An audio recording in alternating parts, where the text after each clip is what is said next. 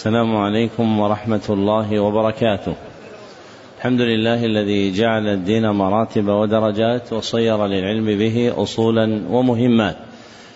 وأشهد أن لا إله إلا الله حقا وأشهد أن محمدا عبده ورسوله صدقا.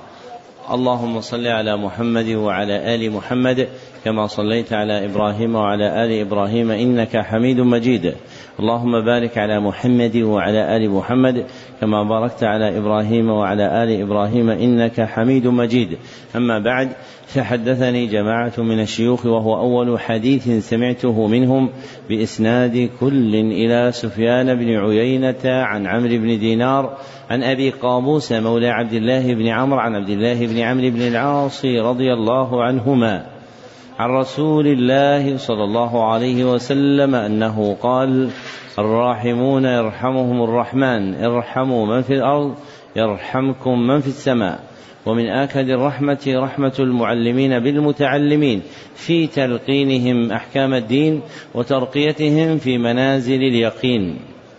ومن طرائق رحمتهم إيقافهم على مهمات العلم بإقراء أصول المتون وتبيين مقاصدها الكلية ومعانيها الإجمالية ليستفتح بذلك المبتدئون تلقيهم ويجد فيه المتوسطون ما يذكرهم ويطلع منه المنتهون إلى تحقيق مسائل العلم. وهذا المجلس الأخير من برنامج مهمات العلم في سنته العاشرة أربعين وأربعمائة وألف. وهو مشتمل على أشياء. أولها قراءة كتاب نجم المنبهات عند ختم المهمات في المسجد النبوي الشريف وهو في آخر المجلد الثاني. نعم. أحسن الله إليكم. قلتم حفظكم الله تعالى في مصنفكم نجم المنبهات عند ختم المهمات في المسجد النبوي الشريف. بسم الله الرحمن الرحيم. الحمد لله في الأولى والآخرة. عظمت منته وجزلت عطيته جعلنا مسلمين ورزقنا البيان والتبيين. وصلى الله وسلم على خير رسله وصفوة خلقه المبعوث رحمة والمملوء حكمة. عبد الله محمد وخليل الرحمن أحمد صلى عليه ربه مع سلام يتبع على آله وصحبه أجمع. الحمد لله على الإيمان ونعمة التوفيق للبيان. ثم الصلاة أردفت سلامي على النبي والآل في الدوام. أما بعد. فإن المرء مفتقر إلى صاحب يأنس به ويأوي إليه لأنه مدني الطبع إنساني النزع.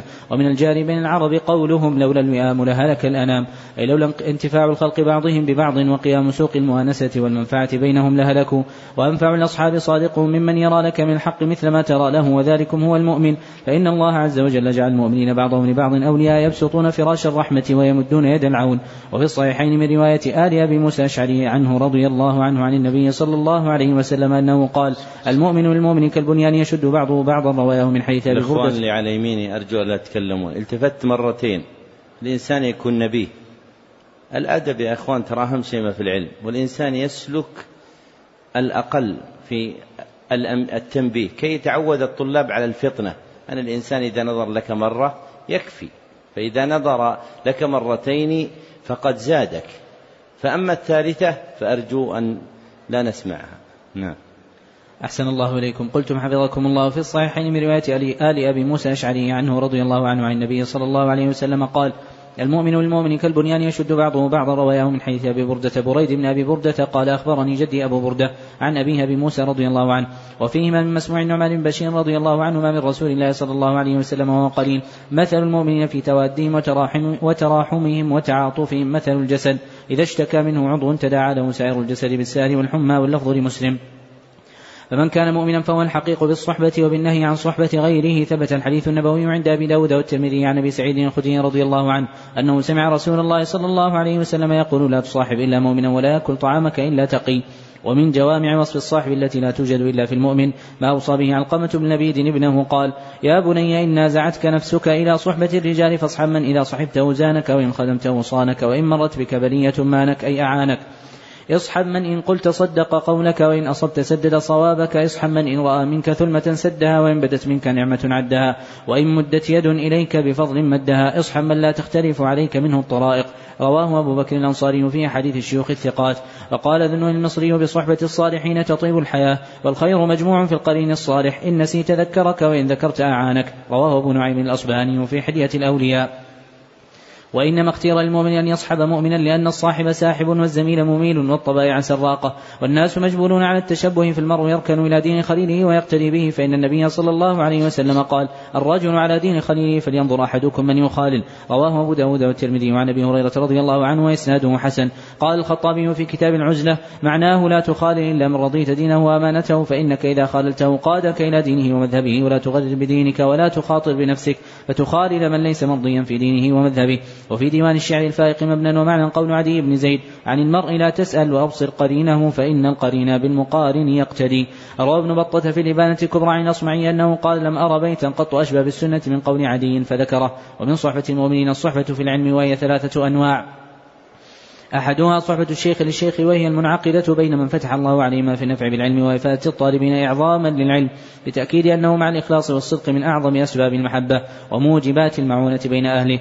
ثانيها صحبة الطالب الشيخ المعلم له أكملها صحبة العطوف منه ممن إذا صحبه الطالب نفعه صبورا على تعليم الخير يتألف الخلق عليه دون دعوة إلى نفسه يأنس به المتعلم ويفرح به المجالس ومع كونه كبيرا في العلم والسن فقد ربح البيع. ثالثها صحبة الطالب الطالب والزمالة في العلم سلمت من الغوائل نافعة في الوصول إلى المقصود إذا كان رابطها الفضيلة وداعيها الإفادة. وملاك صحبة المتآخين في العلم شيوخا وطلابا. اللطف الجامع بين الرفق ومعرفة الأصلح في نيل المراد. فإذا رأى ما يسر صاحبه لم يغره وإذا وقعت منه أفوة لم يضره. بل بين له جادة السلامة بيانا يدركه صاحبه بلا خلط أو خبط. فالملاطفة في معاملة الصحبة الملاطفة المنسوجة في أبهى صور البيان مما تقوى به صحبتهم مما تقوى به صحبتهم في العلم وتدوم.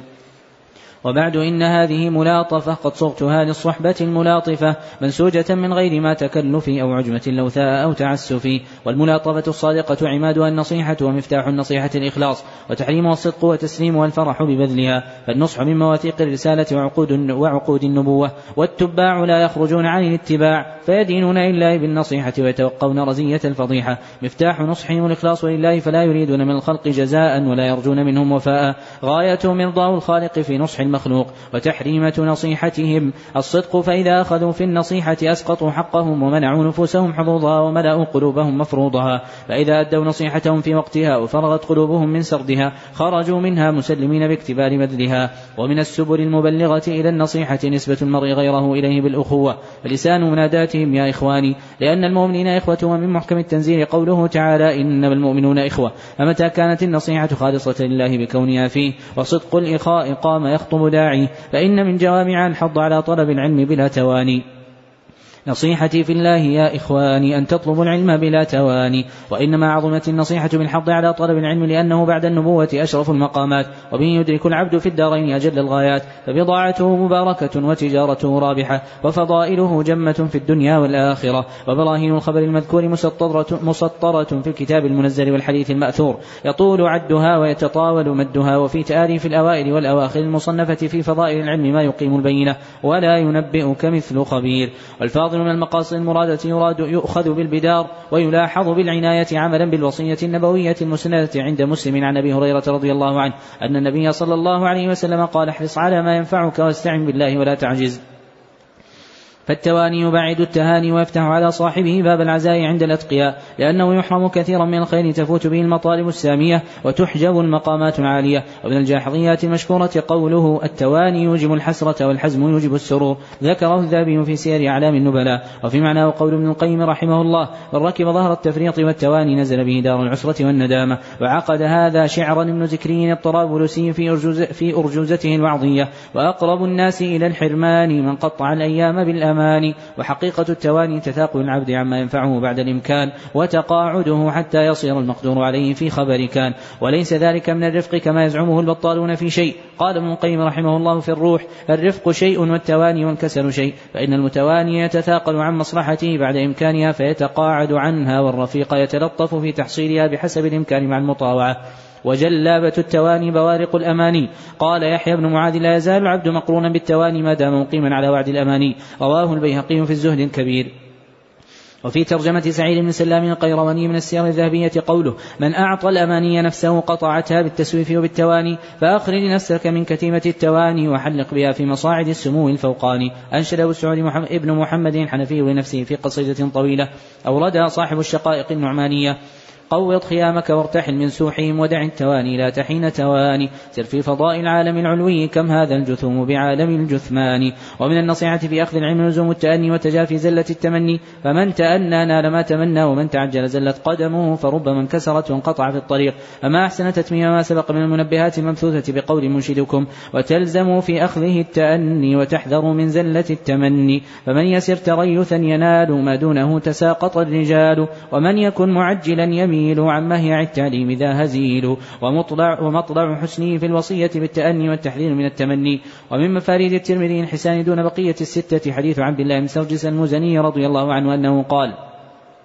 قال رسول الله صلى الله عليه وسلم السمت الحسن والتؤدة والاقتصاد جزء من أربعة وعشرين جزءا من النبوة الحجة في لزوم التأني في طلب العلم وترك العجلة قوله تعالى وقال الذين كفروا لولا نزل عليه القرآن جملة واحدة كذلك لنثبت به فؤادك ورتلناه ترتيلا. ذكر الخطيب البغدادي في الفقيه والمتفقه والراغب الأصفهاني وفي مقدمة جامع التفسير.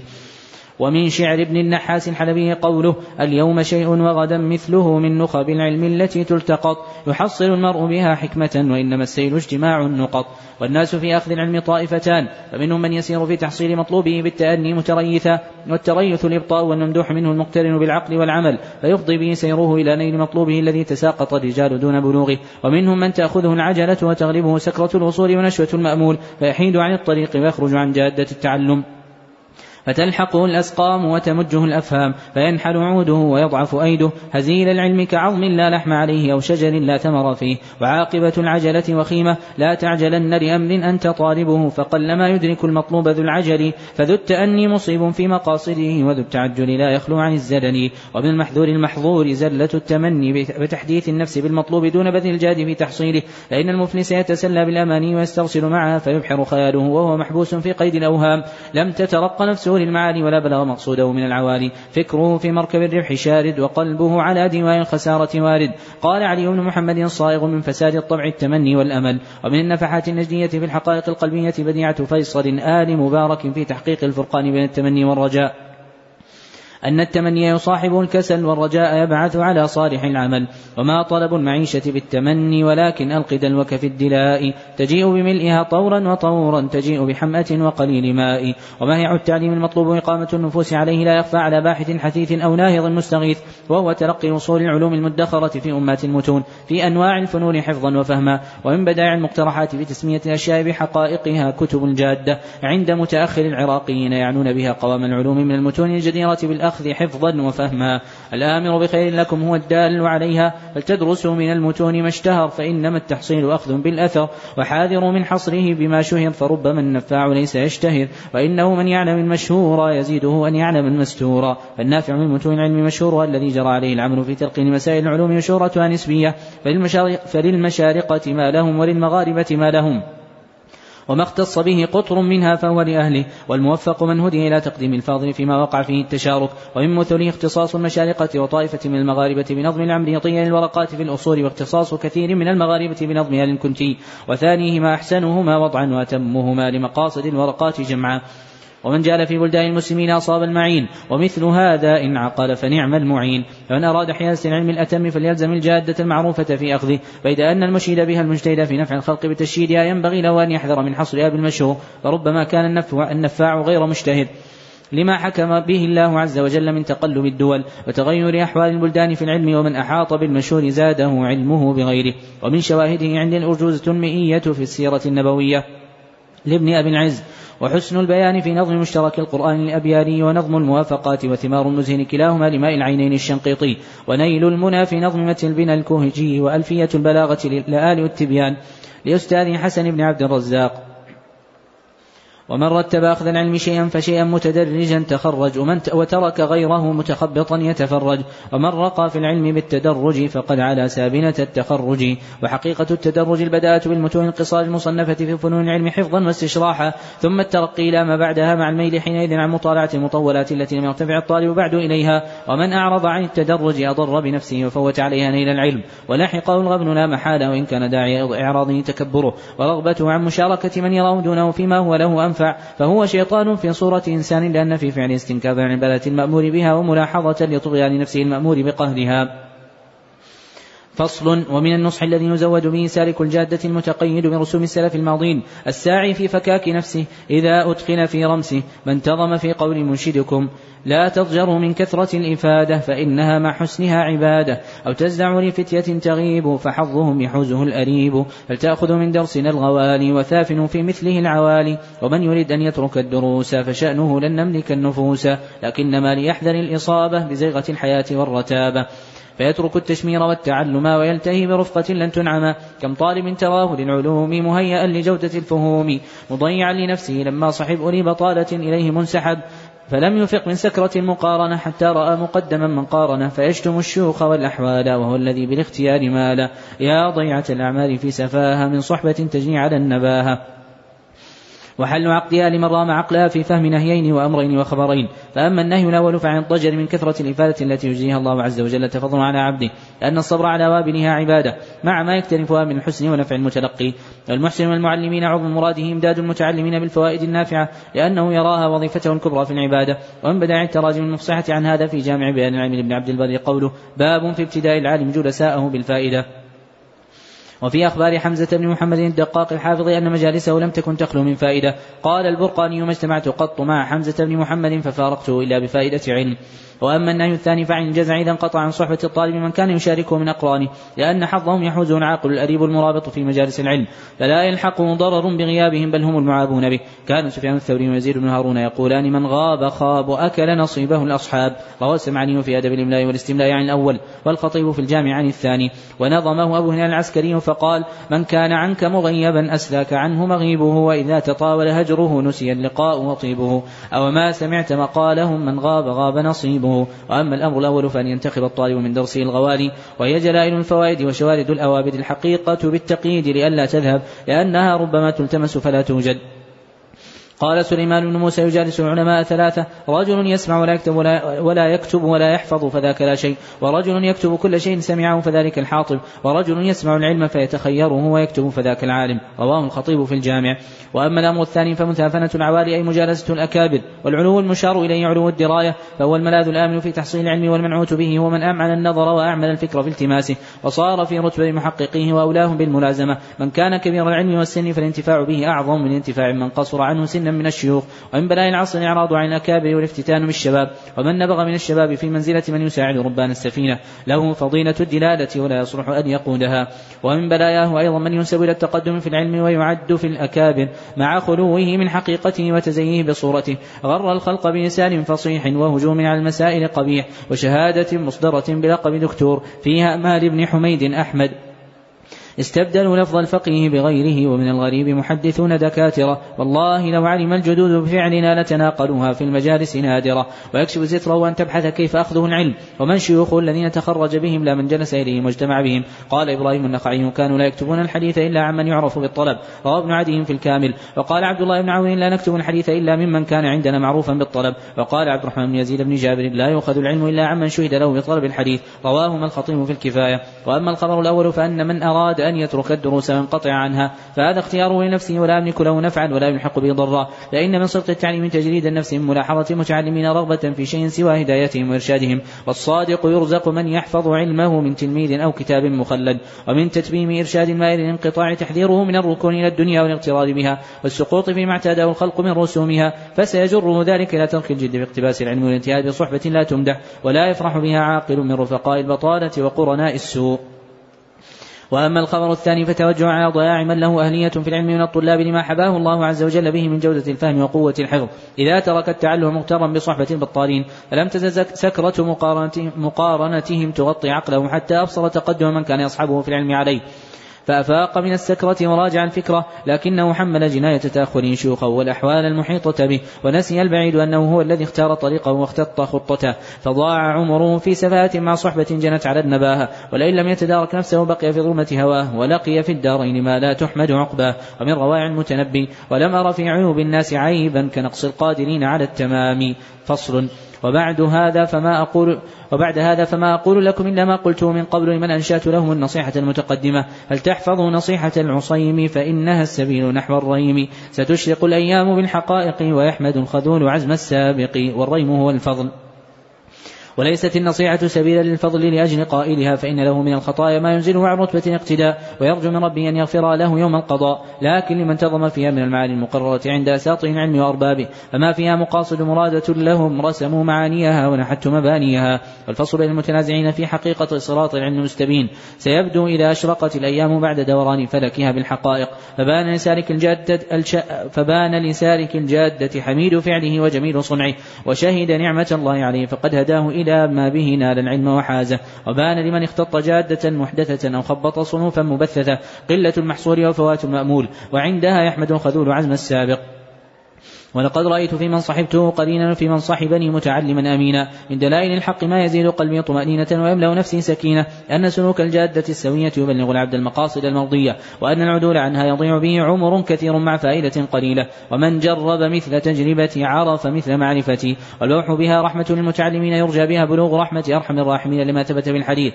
الراحمون يرحمهم الرحمن يرحم من في الأرض يرحمكم من في السماء. حدثنا محمد تاج الدين ابن أحمد البشير الكنبلشي وهو أول حديث سمعت منه. قال حدثنا عبد القادر بن توفيق الشلبي وهو أول حديث سمعت منه. قال حدثنا محمد محمد وأبو النصر.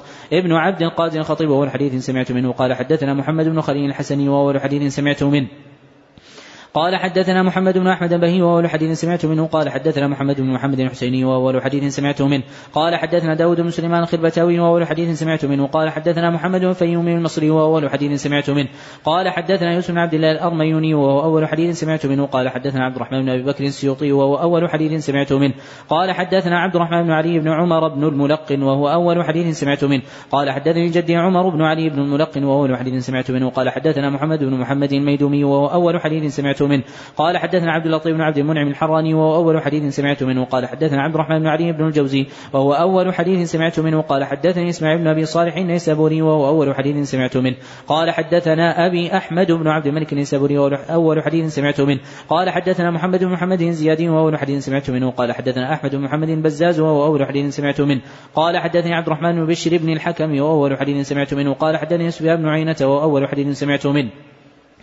عن عمرو بن دينار عن أبي قابوس مولى عبد الله بن عمرو بن العاص عن عبد الله بن عمرو بن العاص رضي الله عنه مع رسول الله صلى الله عليه وسلم أنه قال الراحمون يرحمهم الرحمن يرحم من في الأرض يرحمكم من في السماء.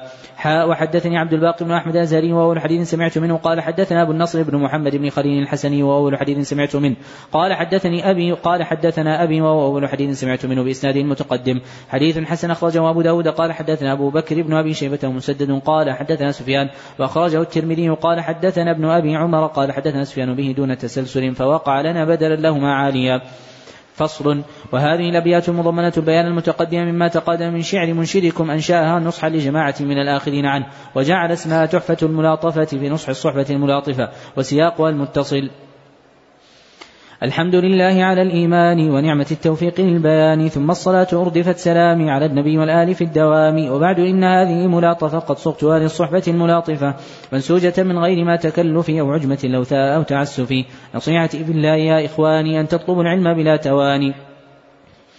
وتلزم في أخذه التأني وتحذر من زلة التمني فمن يسر تريثا ينال ما دونه تساقط الرجال. ومن يكن معجلا يميل عن مهيع التعليم ذا هزيل. هل تدرس من المتون ما اشتهر؟ فإنما التحصيل أخذ بالأثر. وحاذر من حصره بما شهر فربما النفاع ليس يشتهر.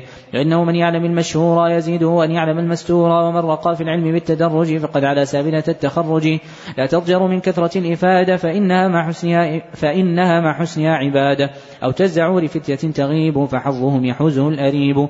هل من درسنا الغوالي وثافن في مثله العوالي؟ ومن يريد أن يترك الدروس فشأنه لن نملك النفوس. لكنما ليحذر الإصابة بزيغة الحياة والرتابة فيترك التشمير والتعلم ويلتهي برفقة لن تنعم. كم طالب تراه للعلوم مهيئا لجودة الفهوم مضيعا لنفسه لما صحب. أولي بطالة إليه منسحب فلم يفق من سكرة المقارنة حتى رأى مقدما من قارنه. فيشتم الشيوخ والأحوال وهو الذي بالاختيار مال يا ضيعة الأعمال في سفاهة من صحبة تجني على النباهة. فلتحفظوا نصيحة العصيم؟ فإنها السبيل نحو الريم. ستشرق الأيام بالحقائق. ويحمد الخذول عزم السابق ولم تزن السنوات المتتابعة والحوادث المتلاحقة إلا إيمانا بما فيها ووثوقا بمعانيها. إذ رأيت بعدها أثر الاقتداء وما يثمر وعاقبة العشواء وما تهدر. وفي صرف الدهر أخبار وحكايات ترشد إلى أحوال ونهايات. فالشقي من شقي في بطن أمه والسعيد من وعظ بغيره ومن هدي إلى الرشد وإلى طريق مستقيم. سار بسير الأوائل العارفين واهتدى بمسالك البررة المتقين. لا تغيروا العوادي الحادثة ولا تستهوي العواتي النافثة. يحفظ المهمات ويتفهم المبينات ويتقن البينات. إن ترك الناس السبيل وعدلوا عنها مع فقد المرشد الدليل صاح فيهم أولئك الذين هدى الله فبهداه مقتدي وإن ساروا خلف دعوى جديدة وركبوا موجة زعموها رشيدة.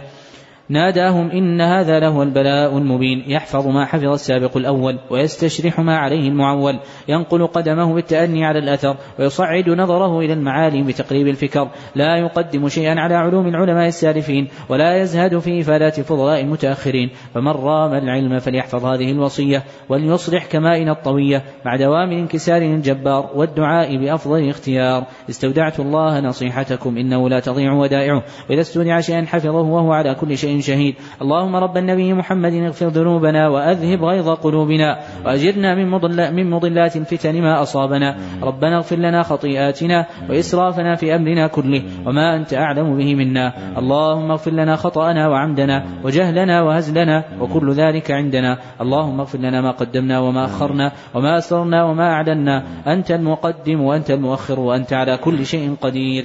اكتبوا طبقة السماع. سمع علي جميع نجم المنبهات عند ختم المهمات بقراءة غيره صاحبنا ويكتب اسمه تاما. فتم له ذلك في مجلس واحد بالميعاد المثبت في محله من نسخته. وأجزت له روايته عني إجازة خاصة من معين لمعين في معين. والحمد لله رب العالمين. صحيح ذلك وكتبه صالح بن عبد الله. ابن حمد العصيمي ليلة السبت التاسع والعشرين من شهر الربيع الآخر سنة أربعين وأربعمائة وألف في المسجد النبوي بمدينة الرسول صلى الله عليه وسلم. ويليه وهو البقية الثانية منح المكرمات لإجازة طلاب المهمات. وقبل الشروع في قراءتها أستميح المتابعين عبر البث بإيقاف البث في قراءتها ثم إتمامه فيما بعد ذلك. وموجب إيقافه قبل القراءة أمران. أحدهما لنفي تسوية المجاهدين بالقاعدين. فالذين فتح الله عز وجل لهم سبيل الجهاد في العلم بالحضور إلى هذا المسجد والجلوس فيه أولى بالاختصاص. فهي درجة فضل هؤلاء بها على من قعد وإن كان معذورا. وثانيها لما أؤمله من أن يحملهم ذلك إن شاء الله تعالى على أن نراهم ويرون في المسجد النبوي الشريف لا أن يسمعون من وراء حجاب كثيف. فأقول مستعينا بالله وأستميح الإخوان في الإيقاف وأرجو الأخ أن يوقف البث. بسم الله الرحمن الرحيم. الحمد لله الذي بلغ قاصده مرتجى الأمل ويسر لعابده مفاتيح العلم والعمل وأشهد أن لا إله إلا الله البر الكريم وأشهد أن محمدا عبده ورسوله الرؤوف الرحيم. اللهم صل وبارك على محمد وعلى آل محمد كما صليت وباركت على إبراهيم وعلى آل إبراهيم إنك حميد مجيد. أما بعد فإنه لما يسر الله إتمام إقراء جملة من المختصرات في أيام معدودات دعت إليها الرغبة في بث العلم بين المسلمين وتقوية الدعوة إلى الحق المبين. جمعت ورقات حوت أسانيد في رواية تلك الكتب لأن الأسانيد أنسابها المحققة ومواردها الموثقة والعلم لا يؤخذ إلا عمن عرف بالطلب والأخذ عن الشيوخ رواية بالتلقي ودراية بالترقي وهداية بالتوقي. وليس المقصود نشر السماعات المرقعة والإجازات الموقعة فإنها بابة استوى اليوم فيها الحاج والداج. الداج يعني التاجر. بل المقصود الأخذ المقارن للدراية المقرب لملازمة الرعاية. ولولا بابتغاء أن تدعو هذه القبضة المبثوثة إلى تقويم الخطى وتصحيح الخطأ لما أبديت إسنادا ولا أقمت عمادا. حفظا لحرمة العلم وتوقيرا لجنابه. فقد هزلت وبدت كلاها وتجرى عليها المفلسون. ومن إنشادات أبي عبد الله الدبيتي رحمه الله الواردة في تاريخ الإسلام علم الحديث فضيلة تحصيلها بالسعي والتطواف في الأمصار. فإذا أردت حصولها بإجازة فقد استعرضت الصفر بالدينار. وفي هذه الورقات مكرمات علمية. الأولى في إسناد ثلاثة أحاديث مسلسلة لها خصوصية مشهورة. هي حديث الرحمة المسلسل بالأولية وحديث المحبة المسلسل بقول إني أحبك وحديث سورة الصف المسلسل بقراءتها والثانية في الأسانيد التي تؤدي إلى المتلقي الكتب المقررة في برنامج مهمات العلم بالسماع والثالثة في الأسانيد التي تؤدي إلى المتلقي كتب الصلة المهمات بالسماع والرابعة في سرد قصيدتين من إنشائه هو المعاني هما المعاني الحسان في نصح أهل الإيمان وفصيحة التحديث في نصح متحفظ حديثا وفق الله عباده للهدى وطريق الحق ورزق العون في دلالتهم إليه وإعانتهم عليه مع السلامة من المضلات وأغاليط المقولات المكرمة الأولى وفيها إسناد ثلاثة أحاديث مسلسلة لها خصوصية مشهورة. إسناد حديث الرحمة المعروف بالحديث المسلسل بالأولية. حدثناه محمد تاج الدين بن أحمد البشير الكنبلشي وهو أول حديث سمعته منه. قال حدثنا عبد القادر بن توفيق الشلبي وهو أول حديث سمعته منه. قال حدثنا محمد أبو النصر بن عبد القادر الخطيب وهو أول حديث سمعته منه. قال حدثنا محمد بن خليل الحسني وهو أول حديث سمعته منه. قال حدثنا محمد بن أحمد البهي وهو أول حديث سمعته منه. قال حدثنا محمد بن محمد الحسيني وهو أول حديث سمعته منه. قال حدثنا داود بن سليمان الخربتاوي وهو أول حديث سمعته منه. قال حدثنا محمد الفيومي المصري وهو أول حديث سمعته منه. قال حدثنا يوسف بن عبد الله الأرميوني وهو أول حديث سمعته منه. قال حدثنا عبد الرحمن بن أبي بكر السيوطي وهو أول حديث سمعته منه. قال حدثنا عبد الرحمن بن علي بن عمر بن الملقن وهو أول حديث سمعته منه. حدثنا جدي عمر بن علي بن الملقن وهو أول حديث سمعته منه. قال حدثنا محمد بن محمد الميدومي وهو أول حديث سمعته منه. قال حدثنا عبد اللطيف بن عبد المنعم الحراني وهو أول حديث سمعته منه. قال حدثنا عبد الرحمن بن علي بن الجوزي وهو أول حديث سمعته منه. قال حدثني إسماعيل بن أبي صالح النيسابوري وهو أول حديث سمعته منه. قال حدثنا أبي أحمد بن عبد الملك النيسابوري وهو أول حديث سمعته منه قال حدثنا محمد بن محمد الزيادي وهو أول حديث سمعته منه. قال حدثنا أحمد بن محمد البزاز وهو أول حديث سمعته منه. قال حدثنا عبد الرحمن بن بشر بن الحكم وهو أول حديث سمعته منه. قال حدثني سفيان بن عيينة وهو أول حديث سمعته منه. عن عمرو بن دينار عن أبي قاموس مولى عبد الله بن عمرو بن العاص عن عبد الله بن عمرو بن العاص رضي الله عنهما عن رسول الله صلى الله عليه وسلم أنه قال الراحمون يرحم الرحمن ارحموا من في الأرض يرحمكم من في السماء. حاء وحدثني عبد الباقي بن أحمد الأزهري وهو أول حديث سمعته منه. قال حدثنا أبو النصر بن محمد بن خليل الحسني وهو أول حديث سمعته منه. قال حدثنا أبي وهو أول حديث سمعته منه بإسناده المتقدم. حديث حسن أخرجه أبو داود قال حدثنا أبو بكر وأبي شيبة ومسدد قال حدثنا سفيان وأخرجه الترمذي قال حدثنا ابن أبي عمر قال حدثنا سفيان به دون تسلسل فوقع لنا بدلا لهما عاليا ولي في معنى هذا الحديث قطع من الشعر منها قولي الراحمون لأهل الأرض يرحمهم. رب تفرد بسم الله رحمانا فارحم هديت عباد الله كلهم. وفق الشرائع إذ ما رمت إحسانا. تنل بها فوق ما ترجوه من كرم وتصطبغ في جنان الخلد رضوانا. إسناد حديث المحبة المعروف بالحديث المعروف إسناد حديث المحبة المعروف بالحديث المسلسل بقول إني أحبك. حدثني عبد الله بن عبد العزيز ابن عقيل وكنت أول من حدثه الشيخ بهذا الحديث مسندا. أنه قال حدثنا عبد الله بن محمد القرعاوي قال أخبرنا عمر بن حمدان المحرسي. حاء وأخبرني عاليا درجة عبد الرحمن بن أبي بكر الملا وعبد القادر كرامة الله البخاري قال أخبرنا عمر بن حمدان المحرسي قال أخبرنا فالح بن محمد الظاهري قال أخبرنا محمد بن علي السنوسي قال أخبرنا عبد الحفيظ ابن درويش العجيمي قال أخبرنا محمد بن عبد الغفور السندي قال أخبرنا عيد بن علي النموصي قال أخبرنا محمد بن أحمد البهوتي قال أخبرنا عبد الرحمن بن يوسف البهوتي قال أخبرنا محمد بن أحمد الغيطي قال أخبرنا عبد الرحمن بن أبي بكر السيوطي. قال أخبرنا أحمد بن محمد الحجازي قال أخبرنا إسماعيل بن إبراهيم الحنفي قال أخبرنا خليل بن كيكلدي العلائي قال أخبرنا أحمد بن محمد الأرموي قال أخبرنا عبد الرحمن بن مكي الإسكندري قال أخبرنا أحمد بن محمد السلفي قال أخبرنا محمد بن عبد السلام الأنصاري ومحمد بن عبد الكريم بن خشيش. قال الأول أخبرنا عبد الرحمن بن عبيد الله الحرفي وقال أبو سعيد وهو ابن خشيش أخبرنا الحسن بن أحمد بن شادان البزاز قال أخبرنا أحمد بن سلمان النجاد قال أخبرنا أبو بكر بن أبي الدنيا قال حدثنا حسن بن عبد العزيز الجروي قال حدثني عامر بن أبي سلمة التنيسي وقال حدثنا أبو عبدة الحكم بن عبدة قال حدثني حيوة بن شريح عن عقبة بن مسلم عن أبي عبد الرحمن الحبوري عن الصنابحي عن معاذ بن جبل رضي الله عنه أنه قال قال لي رسول الله صلى الله عليه وسلم إني أحبك فقل اللهم أعني على ذكرك وشكرك وحسن عبادتك.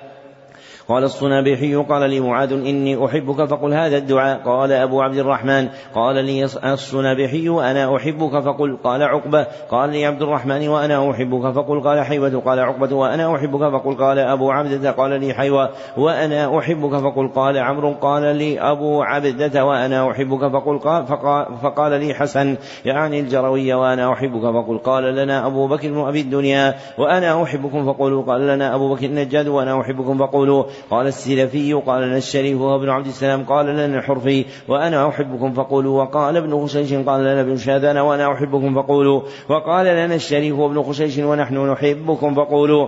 قال أبو القاسم وهو ابن مكي قال لنا جدي السلفي وأنا أحبكم فقولوا. قال الأرموي قال لنا أبو القاسم بن مكي وأنا أحبكم فقولوا. قال العلائي قال لنا الأرموي وأنا أحبكم فقولوا. قال المجد الحنفي وهو إسماعيل قال لنا العلائي وأنا أحبكم فقولوا. قال الحجازي وقال لنا المجد وأنا أحبكم فقولوا قال الجلال السيوطي قال لنا الشهاب وهو الحجازي وأنا أحبكم فقولوا قال النجم الغيطي قال لي السيوطي وأنا أحبك فقل قال عبد الرحمن البهوتي قال لي نجم الدين الغيطي إني أحبك فقل قال محمد البهوتي قال لي عبد الرحمن البهوتي إني أحبك فقل قال عيد النمرسي قال لي محمد البهوتي إني أحبك فقل قال محمد السندي قال لي عيد النمرسي إني أحبك فقل.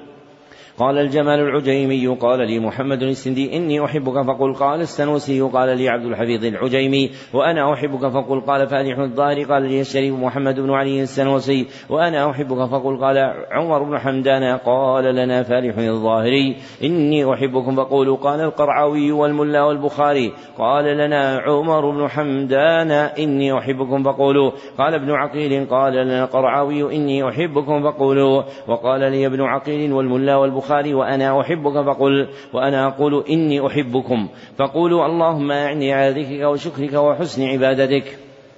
حديث صحيح أخرجه أبو داود. قال حدثنا عبيد الله بن عمر بن ميسرة حدثنا عبد الله بن يزيد المقرئ قال حدثنا حيوة بن شريح وأخرجه النسائي قال أخبرنا يونس بن عبد الأعلى قال حدثنا ابن وهب قال سمعت حيوة يحدث بإسناده ومتنه فذكره بإسناده ومتنه وتسلسل الحديث بالوصية عند أبي داود وحده إلى أبي عبد الرحمن الحبري وانتهى تسلسله في الرواية الصحيحة إلى عقبة بن مسلم دون تمام إسناده. إسناده وبيانه مودع في كتاب جزء الثمانين إسناد حديث سورة الصف المعروف بالمسلسل بقراءة سورة الصف.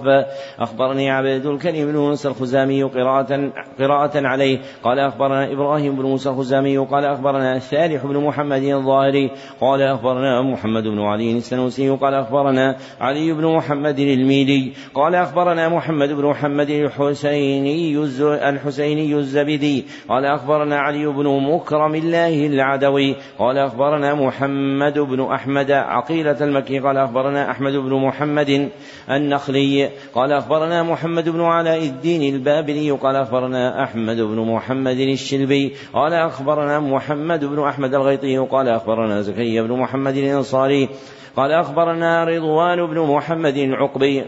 قال أخبرنا إبراهيم بن أحمد التنوخي قال أخبرنا أحمد بن أبي طالب الحجار قال أخبرنا عبد الله بن عمر بن اللتي قال أخبرنا عبد الأول بن عيسى السجزي قال أخبرنا عبد الرحمن بن محمد الداودي قال أخبرنا عبد الله بن أحمد السرخسي قال أخبرنا عيسى بن عمر السمرقندي قال أخبرنا عبد الله بن عبد الرحمن الدارمي قال أخبرنا محمد بن كثير عن الأوزاعي عن يحيى بن أبي كثير عن أبي سلمة هو ابن عبد الرحمن بن عوف عن عبد الله بن سلام رضي الله عنه أنه قال قعدنا نفر من أصحاب رسول الله صلى الله عليه وسلم فتذاكرنا فقال فقلنا لو نعلم أي فقلنا لو نعلم أي الأعمال أحب إلى الله تعالى لعملنا فأنزل الله تعالى سبح لله ما في السماوات وما في الأرض وهو العزيز الحكيم. يا أيها الذين آمنوا لم تقولون ما لا تفعلون كبر مقتا حتى ختمها قال عبد الله رضي الله عنه فقرأها علينا رسول الله صلى الله عليه وسلم حتى ختمها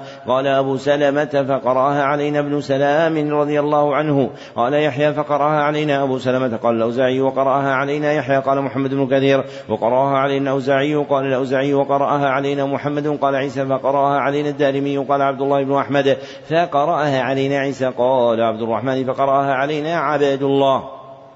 قال عبد الأول فقرأها علينا عبد الرحمن قال عبد الله بن عمر البغدادي فقرأها علينا عبد الأول قال أحمد بن أبي طالب فقرأها علينا عبد الله البغدادي قال إبراهيم بن أحمد فقرأها علينا ابن أبي طالب تلقينا قال رضوان بن محمد فقرأها علينا إبراهيم بن أحمد قال زكريا فقرأها علينا رضوان بن محمد قال الغيطي فقرأها علينا زكريا قال أحمد بن الشلبي فقرأها علينا الغيطي قال محمد البابلي فقرأها أحمد بن الشلبي قال أحمد بن محمد النخل فقرأها محمد البابلي. قال محمد بن أحمد عقيل فقرأها علي. أحمد بن محمد النخلي قال العدوي فقرأها علي بن عقيل. قال الزبيدي فقرأها علي العدوي. قال الميلي فقرأها علي السيد المرتضى يعني الزبيدي. قال السنوسي فقرأها علي الميلي. قال الظاهري سمعت أعلى شيخنا يعني السنوسي بقراءة محمد الطاهر الغاثي من أولها إلى آخرها بالقراءة السبع. قال إبراهيم الخزامي فقرأها علينا الظاهري قال شيخنا الخزامي فقرأها علينا شيخنا إبراهيم قال مقيده فقرأها علي شيخنا عبد الكريم الخزامي وأنا أقرأها عليكم. بسم الله الرحمن الرحيم. سبح لله ما في السماوات وما في الأرض وهو العزيز الحكيم. يا أيها الذين آمنوا لم تقولون ما لا تفعلون؟ كابر ما قلت عند الله أن تقولوا ما لا تفعلون. إن الله يحب الذين يقاتلون في سبيله صفا كأنهم بنيان مرصوص.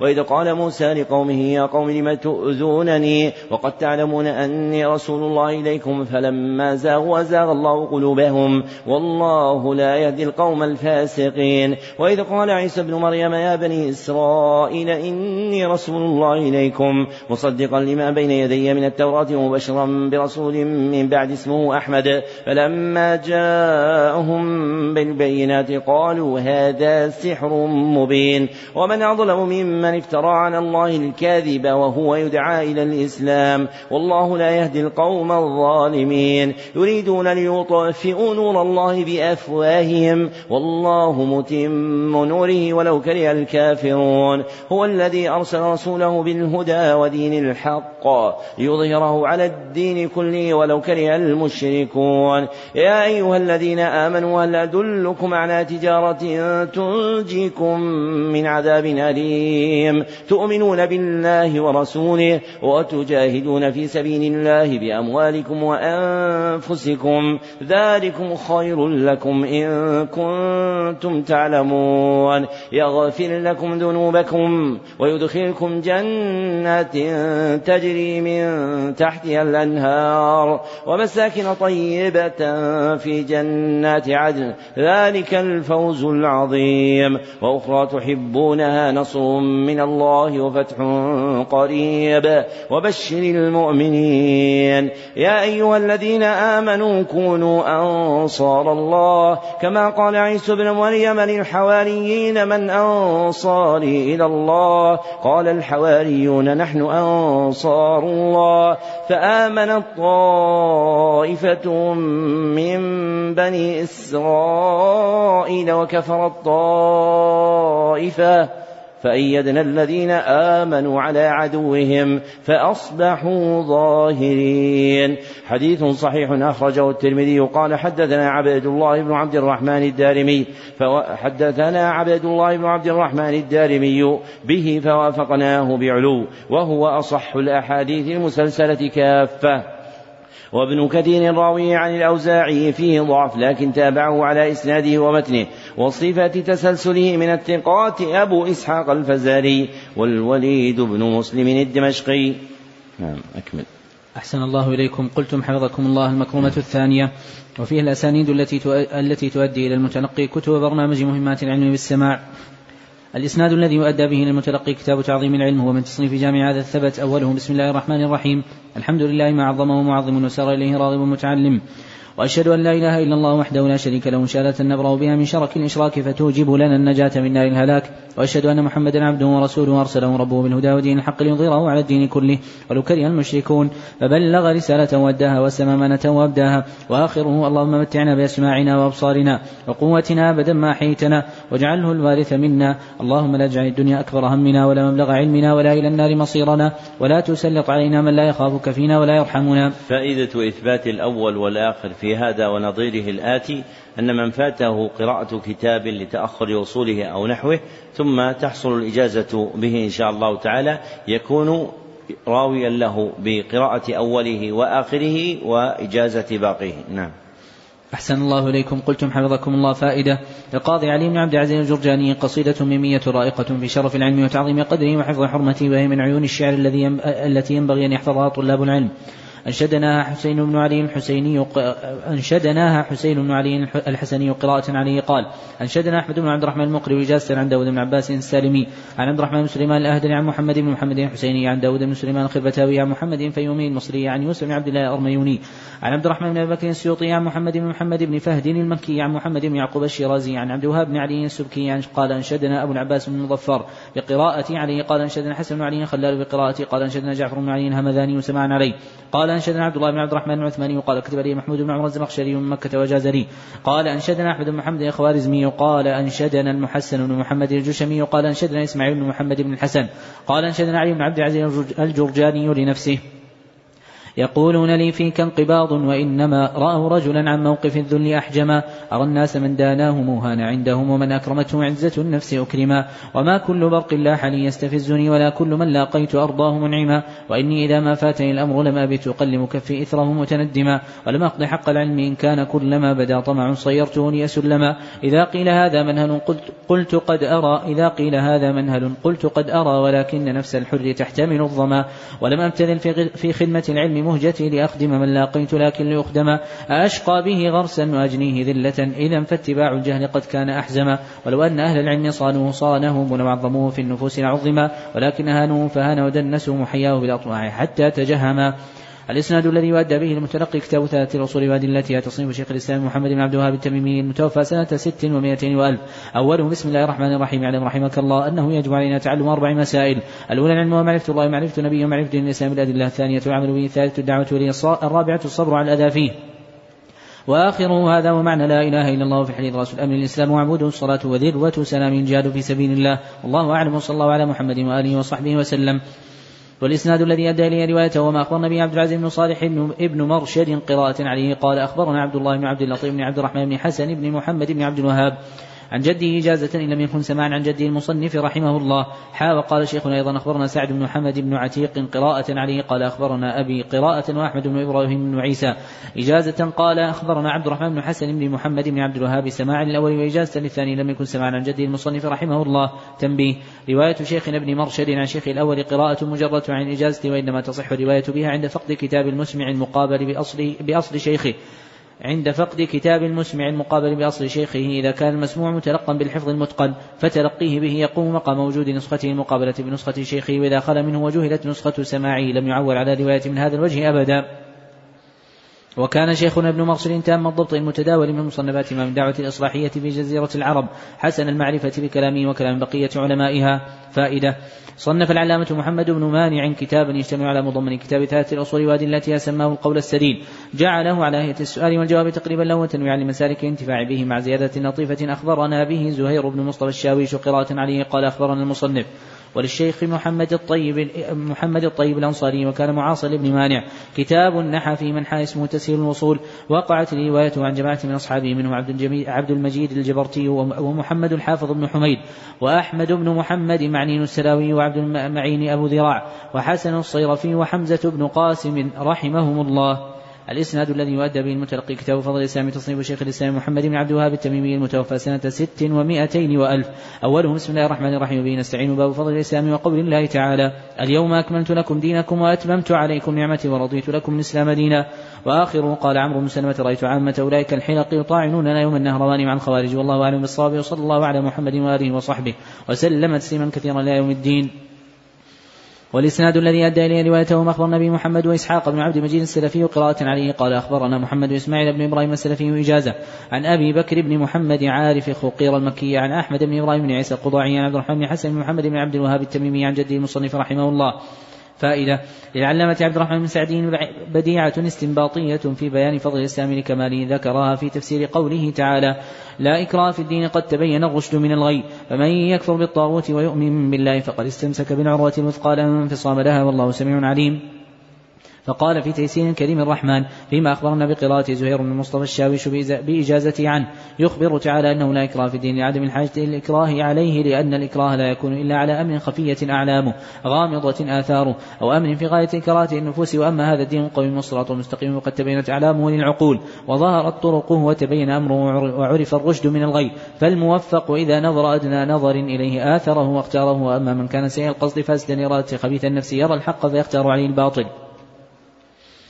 ويبصر الحسن فيميل من القبيح فهذا ليس إلا حاجة في إكراهه على الدين لعدم النتيجة والفائدة فيه والمكره ليس إيمانه صحيحا. الإسناد الذي يؤدى به المتلقي كتاب التوحيد الذي هو حق الله على العبيد تصنيف شيخ الإسلام محمد بن عبد الوهاب التميمي المتوفى سنة ست ومائتين وألف. أوله بسم الله الرحمن الرحيم الحمد لله وصلى الله على محمد وعلى آله وصحبه وسلم. كتاب التوحيد وقول الله تعالى وما خلقت الجن والإنس إلا ليعبدون وقوله ولقد بعثنا في كل أمة رسولا أن يعبدوا الله واجتنبوا الطاغوت وقوله وقضى ربك ألا تعبدوا إلا إياه بالوالدين إحسانا الآية. وقوله واعبدوا الله ولا تشركوا به شيئا الآية. وقوله قل تعالوا واتلوا ما حرم ربكم عليكم ألا تشركوا به شيئا الآيات. وآخره السابعة عشرة كم بين السماء والأرض؟ الثامنة عشرة كثف كل سماء خمسمائة سنة. التاسعة عشرة أن البحر الذي فوق السماوات بين أعلاه وأسفله مسيرة خمسمائة سنة. هذا آخر الأبواب والمسائل والحمد لله رب العالمين. والإسناد الذي أدى إليه روايته وما أخبرنا به عبد العزيز بن صالح بن مرشد. قراءة عليه قال أخبرنا عبد الله بن عبد اللطيف بن عبد الرحمن بن حسن بن محمد بن عبد الوهاب عن جده إجازة لم يكن سماعا. قال أخبرني جد المصنف رحمه الله قراءة عني إلى باب ما جاء في بيان بعض أنواع السحر وإجازة لباقية.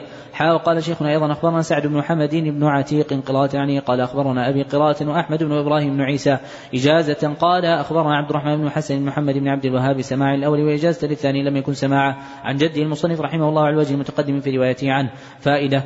تقدم الإرشاد إلى كيفية رواية شيخنا ابن مرشد عن شيخه عبد الله بن عبد اللطيف عند ذكر إسناد ثلاث الأصول وأدلتها فائدة أخرى. نتصل رواية من الشيخ محمد بن عبد الوهاب من وجوه عديدة أشهرها رواية حفيده عبد الرحمن بن حسن وروى عن عبد الرحمن بن حسن جماعة. أكثرهم أصحابا آه، وروى عن عبد الرحمن بن حسن جماعة أكثرهم أصحابا وأحمد بن إبراهيم بن عيسى لاستقراره مدة من الحجاز وعنه شاع هذا الإسناد في الأقطار. فروى عنه نجديون وحجازيون وعراقيون ومغاربة وهنديون فمن عين النجديين الآخذين عنه بالحجاز سعد بن عتيق ومن عين الحجازيين أبو بكر بن محمد عارف خوقيل ومن أعيان العراقيين نعمان الألوسي ومن أعيان المغاربة محمد المكي بن عزوز ومن أعيان الهنديين محمد شمس الحق العظيم آبادي. الإسناد الذي يؤدى به المتلقي كتاب قواعد الأربعة تصميم شيخ الإسلام محمد بن عبد الوهاب التميمي المتوفى سنة ست ومائتين وألف. أول بسم الله الرحمن الرحيم. صلى الله الكريم رب العرش العظيم. يتولاك في الدنيا والآخرة وأن يجعلك مباركا أينما كنت وأن يجعلك من إذا أعطي شكر وإذا ابتلي صبر وإذا لم استغفر فإن هؤلاء الثلاثة عنوان السعادة. وآخر قاعدة الرابعة أن مشركي زماننا أغلظ شركا من الأولين لأن الأولين يشركون في الرخاء ويخلصون في الشدة. ومشركو زماننا شركهم دائما في الرخاء والشدة. والدليل قوله تعالى فإذا ركبوا في الفلك دعوا الله مخلصين له الدين. فلما نجاهم من البر إذا هم يشركون. والإسناد الذي أدى إليه روايته وما أخبرنا به عبد العزيز بن صالح بن مرشد قراءة عليه قال أخبرنا عبد الله بن عبد اللطيف بن عبد الرحمن بن حسن بن محمد بن عبد الوهاب عن جده إجازة إن لم يكن سمع عن جد المصنف رحمه الله. حا وقال شيخنا أيضا أخبرنا سعد بن محمد بن عتيق قراءة عليه قال أخبرنا أبي قراءة أحمد بن إبراهيم بن عيسى إجازة. قال أخبرنا عبد الرحمن بن حسن بن محمد بن عبد الوهاب سماعا للأول وإجازة للثاني لم يكن سماعا عن جده المصنف رحمه الله. فائدة. أودعت مقاصد رسالة القواعد الأربع في منظومة شعرية سميتها القريض المبدع نظم القواعد الأربع وهي قولي بسم الله الرحمن الرحيم. الحمد لله على الإسلام والسنة الغراء والإنعام أحمده سبحانه لما هدى لمهيع التوحيد در السعداء هديهم فيه, هديهم فيه هو المختار محمد رسولنا الخيار. صلى عليه الله والأملاك وسلموا مدارة الأفلاك وآله وصحبه الهداة من أحرزوا الطريق للنجاة. وبعدها كتحفة حبرتها بأبدع الألفاظ ما طولتها مرجزا ما حرر الإمام محمد أحيي به الإسلام. في أصقع قد أنتنت بالشرك حتى غدت حرية بالترك. سمى له لاح القريض المبدع في دره تجلى قواعد أربع. ملتزما فيها اتباع الأصل رجاء, نفع رجاء نفعها بيوم الفصل. فصل. وملة التوحيد نصا تنسب إلى الخليل جدنا وتعرب أن تلزم الإفراد بالتمجيد لله رب العرش والعبيد فتعبد الإله بالإخلاص مستمسكا بعروة الخلاص لأجل ذا إبراهيم بالحنيف ملقب مع تابع شريف. وقوله وما خلقت الجن الآية التعليل جاء منا مبينا للحكمة الشرعية من خلقنا والجعل للذرية أن نعبد الرحمن بالخضوع وحبه والسر في المجموع وكل عامل مع الإشراك فأمره رد وغير زاكي فمن بربنا العظيم يشرك مقبح وذنبه لا يترك. والحكم في القرآن أن الله لا يغفر الإشراك كن أواها القاعدة الأولى. إن الذين كان فيهم أحمد هم أيقنوا بالله ربا يوجد هم أيقنوا بالله ربا يوجد فعندهم ما غيره خلاق له الأمور وحده الرزاق. وإن تكن مناشدا في جمعهم وسائلا لإنسهم وجنهم من أتقن الأكوان في اتساق وأطعم المكنون في الأعماق؟ قالوا جميعا دون ما اختلاف الله رب الحي والأسلاف لكنهم لم يدخلوا الإسلام بقولهم ولا غدوا حراما. القاعدة الثانية ومن مقالهم لأجل قربة شفاعة توجهوا في الإربة ليحصل الإدراك للمراتب والدفع للأضرار والمعايب. وقد أتى في وحي القرآن شفاعة حدت مع البرهان بأنها نوعان منها المنفي ومثبت منها بغير حرف. فالأول المنفي عن الكفار الخالدين أبدا في النار والمثبت الله به تفضل على مشفع ومشفوع تلا بشرطه الذي أتى صريحا عن ربنا حتى بدا فصيحا القاعدة الثالثة واختلفوا في دينهم من عبد كواكبا ومنهم من قصد عبادة الأشجار والأحجار أو النبيين مع الأخيار وساجد للشمس أو للقمر أو نجمة رجاء دفع الضرر وغيرهم في زمرة الأنواك معظم للروح والأملاك. فلم يفرق بينهم نبينا وقاتل الأشرار لما بين القاعدة الرابعة الشرك في الأعصار الأخيرة أصحابه ذلوا أولي الجريرة لأنهم في كل شرك سبقوا وضابهم فغيرهم مستبق. الأولون مشركون في الرخاء وهؤلاء شركهم بالارتخاء الخاتمة. فأدركن هذه القواعد لتغنم العلوم والفوائد مع دعوة من الخير للإمام تعداد هاطل من الغمام. أكملتها بطيبة المطيبة على اشتغال بالعلوم الطيبة وما برحت نظمها منقحا حتى تبدى حسنها مرجحا فالحمد لله على الإتمام ما شعت الأوضاء في الظلام. الإسناد الذي يؤدى به المتلقي كتاب كشف الشبهات تصنيف شيخ الإسلام محمد بن عبد الوهاب التميمي المتوفى سنة ست ومائتين وألف. أوله بسم الله الرحمن الرحيم. اعلم رحمك الله أن التوحيد وإفراد الله سبحانه وتعالى من عباده ودين الرسل الذي أرسلهم به أرسلهم الله عز وجل به إلى عباده. فأولهم نوح عليه السلام. وأرسله الله عز وجل إلى قوم لما غلوا في الصالحين ود وسواع ويغوث ويعوق ونس وآخر رسل محمد صلى الله عليه وسلم. وهو الذي كسر صور هؤلاء الصالحين. وآخرهم فصرح أن هذا الكفر والعذاب لم يكن بسبب الاعتقاد والجهل والبغض للدين أو محبة الكفر وإنما سببه أن له في ذلك حظ من حظوظ الدنيا. فآثره على الدين والله أعلم. والإسناد الذي أدى إليه روايته وما أخبرنا به محمد بن أحمد بن سعيد قراءة عنه قال أخبرنا سعد بن محمد بن عتيق قراءة عنه قال أخبرنا أبي قراءة وأحمد بن إبراهيم بن عيسى. إجازة قال أخبرنا عبد الرحمن بن حسن بن محمد بن عبد الوهاب سماع الأول وإجازة للثاني لم يكن سماع عن جده المصنف رحمه الله تنبيه.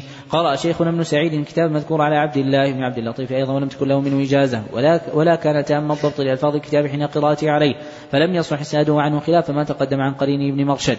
فائدة من الأخبار النبوية الجليلة في تعظيم شر الشبهات والتحذير منها ما أخبرني به عبيد الله بن عبد الرحمن السلفي المعروف أبي الحسن الكشميري قراءة عليه قال أخبرنا أبي قال أخبرنا نذير حسين بن جواد علي الدهلوي قال أخبرنا محمد إسحاق بن محمد أفضل الدهلوي قال أخبرنا عبد العزيز بن أحمد الدهلوي قال أخبرنا محمد أمين الكشميري قال أخبرنا أحمد بن عبد الرحيم الدهلوي قال أخبرنا أبو طاهر ابن إبراهيم الكوراني إجازة قال أخبرنا حسن بن علي العجيمي قال أخبرنا محمد بن علاء البابلي إجازة لم يكن سمعا قال أخبرنا سالم بن محمد السنهوري إجازة قال أخبرنا محمد بن أحمد الغيطي قال أخبرنا زكريا بن محمد الأنصاري قال أخبرنا إبراهيم الصدقة الحراني قال أخبرنا عمر بن عبد المحسن الحموي قال أخبرنا يوسف بن عمر الختني قال أخبرنا محمد بن محمد البكري قال أخبرنا عمر بن محمد بن طبرزل قال أخبرنا إبراهيم بن محمد الكرخي قال أخبرنا أحمد بن علي الخطيب قال أخبرنا قاسم بن جعفر الهاشمي قال أخبرنا محمد بن أحمد اللؤلؤي قال أخبرنا سليمان بن الأشعث قال حدثنا موسى بن إسماعيل قال حدثنا جرير قال حدثنا حميد بن هلال عن أبي الدهماء قال سمعت عمران بن حسين رضي الله عنهما يحدث أنه قال قال رسول الله صلى الله عليه وسلم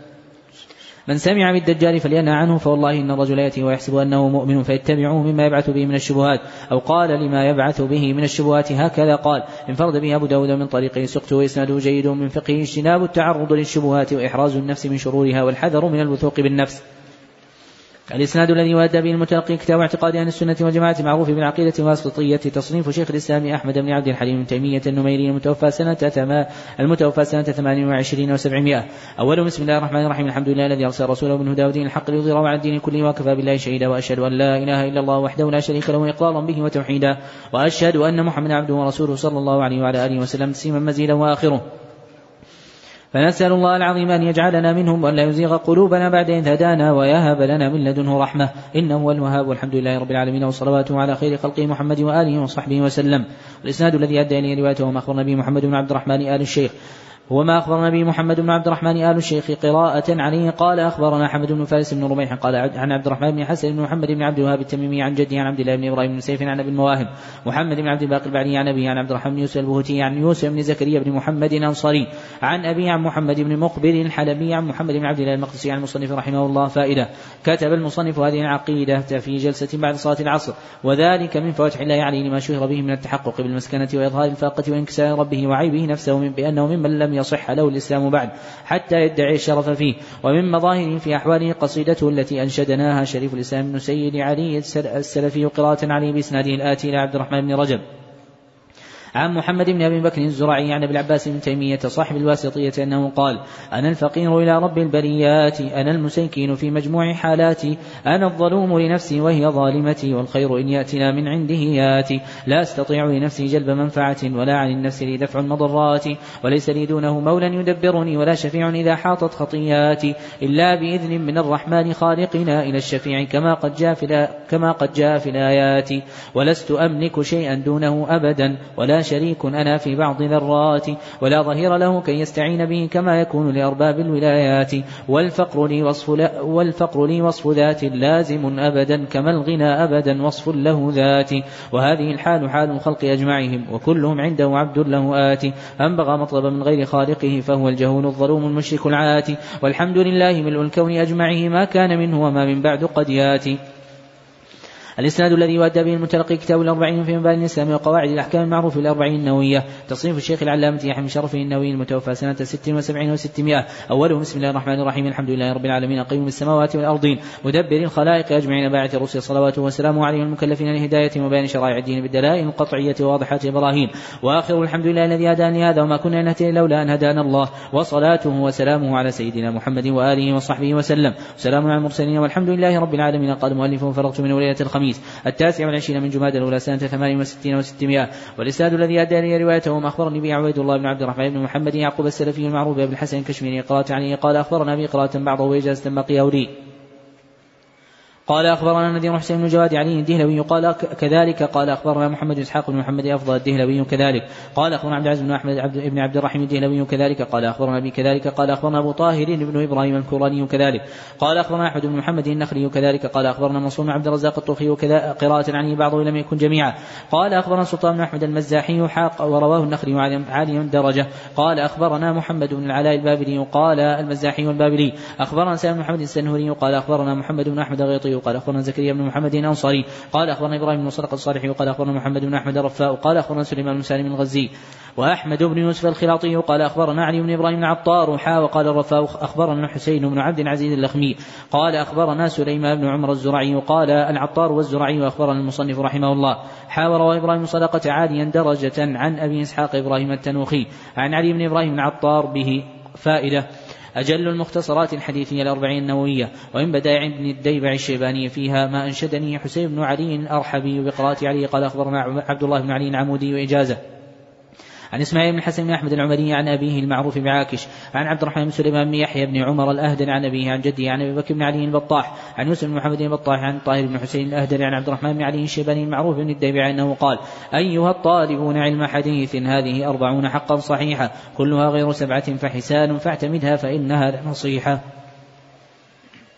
الإسناد الذي يؤدى به المتلقي كتاب منظومة القواعد الفقهية تصنيف الشيخ العلامة عبد الرحمن بن ناصر السعدي المتوفى سنة ست وسبعين وثلاثمائة وألف. أوله بسم الله الرحمن الرحيم. الحمد لله العلي الأرفق وجامع الأشياء والمفرق ذي النعم الواسعة الغزيرة والحكم الباهرة الكثيرة. وآخره والحمد لله على التمام في البدء والختام والدوام ثم الصلاة مع سلام شائع على النبي وصحبه والتابعين. والإسناد الذي أدى إليه روايته أخبر النبي محمد بن سليمان البسام. قراءة علي قال أخبر المصنف رحمه الله. حاوى أخبرني طه بن عبد الواسع بركاته. وقراءة علي قال أخبر المصنف رحمه الله إجازة تنبيه. أجاز لي محمد محمد عبد الله بن محمد الشنقيطي عامة وقد أجاز له السعدي بعض تصانيفه ولا يعرف تعيينها من طريق ثبت. لا عن شيخنا ولا عن غيره فلا تصح روايته بهذا الطريق لشيء منها الجهل به. فمن أسد عنه كتابا للسعدي فقد أخطأ ما لم يقم البرهان على ما له استبان. وأشد منه خطأ من أسد عن شيخنا الشنقيطي عن ابن سعدي بأسانيده العامة. الإسناد الذي يؤدى به المتلقي كتاب المقدمة في أصول التفسير تصنيف شيخ الإسلام أحمد بن عبد الحليم تيمية النميري المتوفى سنة ثمان وعشرين وسبعمائة. أوله بسم الله الرحمن الرحيم. ربي يسر وأعن برحمتك الحمد لله نستعين ونستغفر ونعوذ بالله من شرور أنفسنا ومن سيئات أعمالنا. من يهدي الله فلا مضل له ومن يضلل فلا هادي له. وآخره قال جرير حدثنا محمد بشار قال حدثنا مؤمن قال حدثنا سفيان عن الزناد قال قال ابن عباس رضي الله عنهما التفسير على أربعة أوجه وجه تعريف العرب من كلامه وتفسير لا يعذر أحد بجهالته وتفسير يعلمه العلماء وتفسير لا يعلمه إلا الله تعالى ذكره. والله سبحانه وتعالى أعلم. والإسناد الذي أدى لي روايته وما أخبرني به عبد العزيز بن فتح محمد اللاهوري. المعروف بعزيز الزبيدي قراءة عليه قال قراءة عليه قال أخبرنا راغب بن محمود الطباخ إجازة عن أبي بكر بن محمد عارف خوقير المكي عن أحمد بن إبراهيم بن عيسى القضاعي. عن عبد الرحمن بن حسن بن محمد بن عبد الوهاب التميمي عن جدي عبد الله بن إبراهيم بن سيف عن أبي المواهب محمد بن عبد الباقي البعلي عن أبيه عن عبد الرحمن بن يوسف البهوتي عن يوسف بن زكريا بن محمد الأنصاري عن أبيه عن محمد بن مقبل الحلبي عن محمد بن عبد الله المقدسي عن المصنف رحمه الله. فائدة. أجاز الطباخ لشيخنا من استدعاء شيخ عبد التواب الملتاني إجازة لنفسه وله وما تباعد بلاد نادر في النصف الثاني من القرن الماضي. ونظائر بين أهله قرية من عجائبه في أهل الهند أيضا استدعاء شيخ شيوخنا عبد الجليل السامر السامرودي السلفي الإجازة من بدر الدين الحسني الدمشقي. الإسناد الذي يؤدى به المتلقي كتاب المقدمة الفقهية الصورة من تصنيف جامع هذا الثبت أوله. بسم الله الرحمن الرحيم. الحمد لله الذي فقى خير عباده في الشرائع وأوصل إليهم بفضل بدائع الصنائع. وصلى الله وسلم على رسوله محمد وعلى آله وصحبه ومن لهديه تجرد. وآخر ومن شك في ركن وعدل ركعات وفي الصلاة بنى على اليقين وهو الأقل وسجد للسهو وبعد فراغه منها فلا أثر للشك. فائدة لعلامة محمد سعيد بن سفر المدني رحمه الله وجوز النفيس في الحث على الاتباع على الاتباع ولزوم السنة. اسمها رسالة الهدى.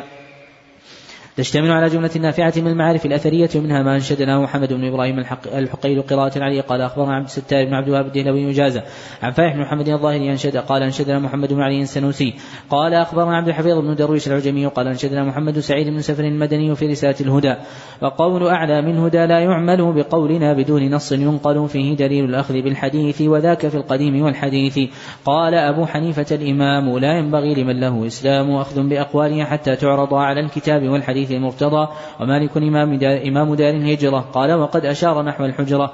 كل كلام منه ذو قبول ومنه مردود سوى الرسول. والشافعي قال إن رأيتم قولي مخالفا لما رويتم من الحديث فاضربوا الجدار.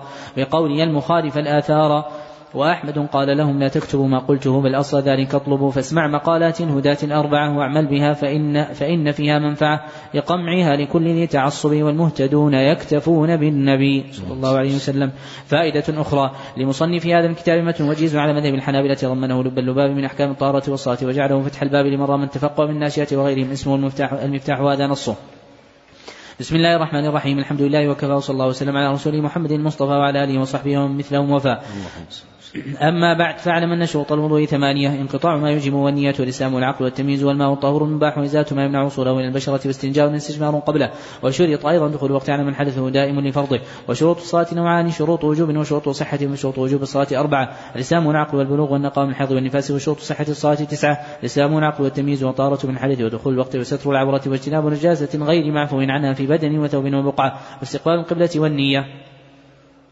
فصل واعلم أن فروض الوضوء ستة غسل الوجه منه الفم والمضات والأنف بالاستنشاق وغسل اليدين مع المرفقين ومسح الرأس كل يوم منه الأذنان وغسل الرجلين مع الكعبين وترتيب الأعضاء والموالاة.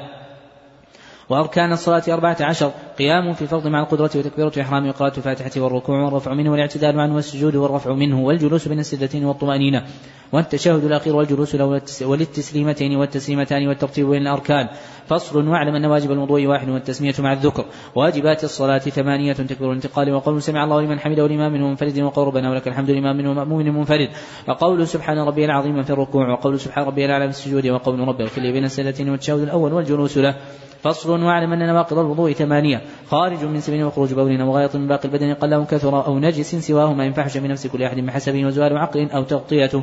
ومس فرج آدمي متصل بيده بلا حائل ولمس ذكر أو أنثى الآخر بشهوة بلا حائل وغسل ميت وكل لحم جزور وردة عن الإسلام عاد الله تعالى منها وكل ما أوجب غسلا أوجب وضوءا غير موت. ومبطلات الصلاة ستة أنواع ما خل بشرطها وبركنها وبواجبها وبهيئتها وبما يجب فيها وبما يجب لها. الإسناد الذي يؤدى به المتلقي كتاب المقدمة الأجرامية تصريف الشيخ العلامة محمد بن محمد بن آجرام الصنهاجي المتوفى سنة ثلاث وعشرين وسبعمائة.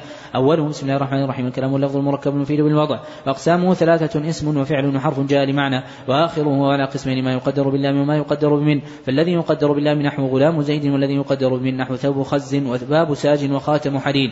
والإسناد الذي أدى لي روايته ما أخبرني به عبد القادر بن كرامة الله البخاري وقراءة عليه قال أخبرنا مختار بن عثمان البخاري وعن عبد القادر بن توفيق الشلبي.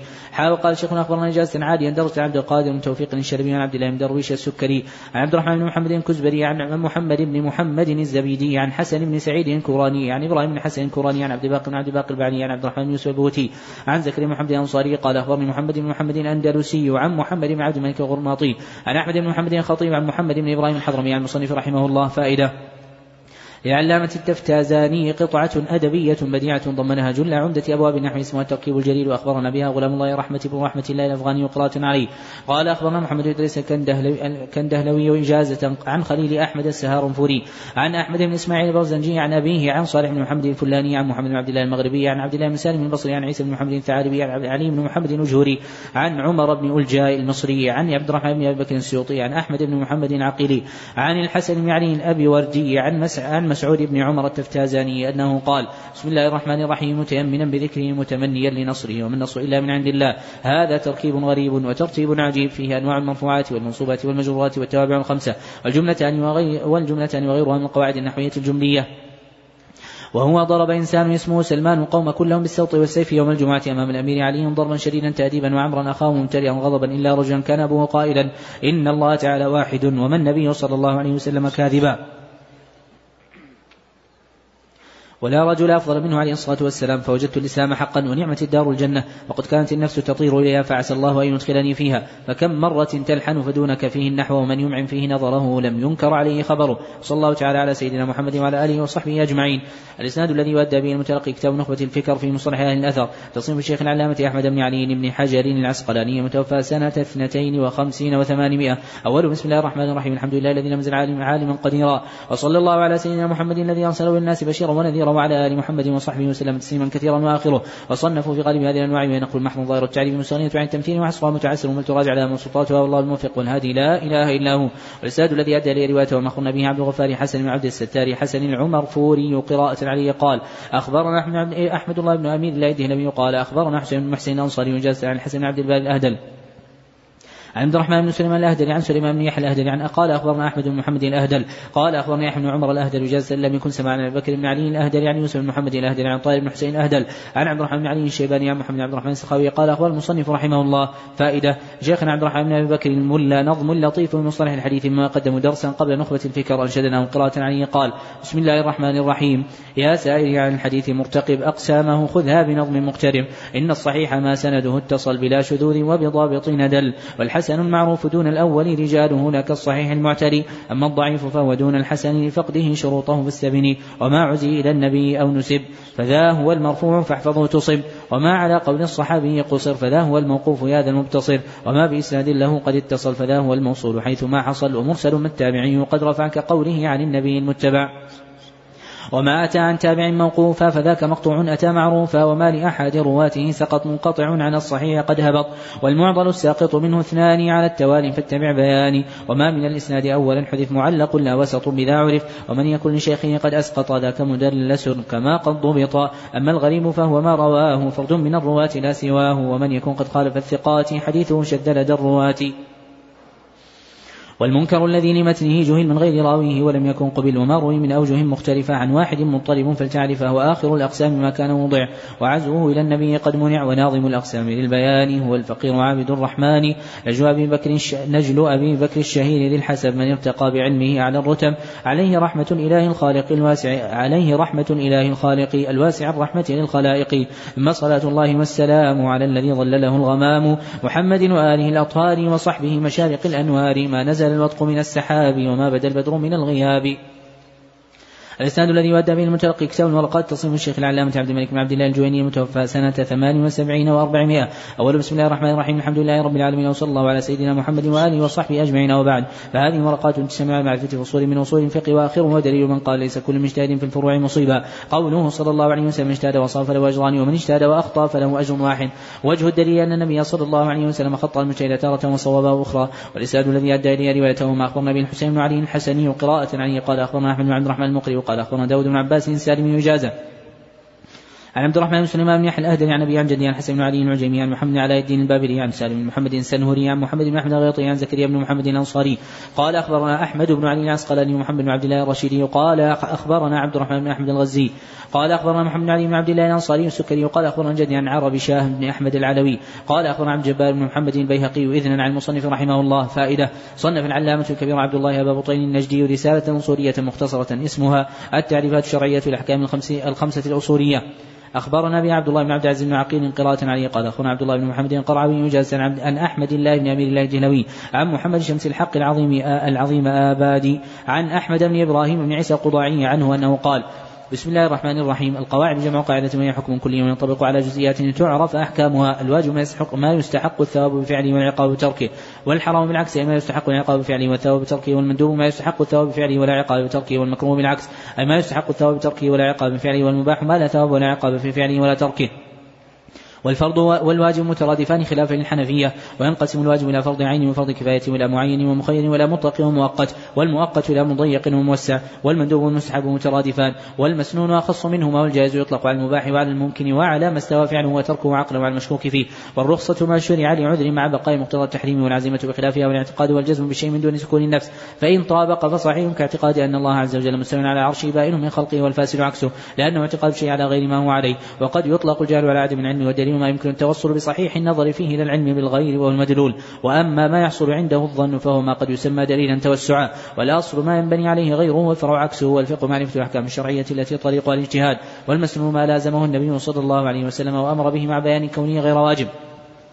وقد تطلق السنة على الواجب نحو عشر من السنة والمجاز والكلمة المستعملة في غير ما وضعت له في إصلاح التخاطب لعلاقة مع قرينة وهو نوعان مرسل كاليد للنعمة والعين للرؤية واستعارة كالأسر للرجل الشجاع وقد يكون مركبا كما يقال المتردد في أمر أراك تقدم رجلا وتؤخر أخرى وقد يقع بالإسناد مثل جد مثل جد جده والاستفاء الكلام في ذلك فن آخر.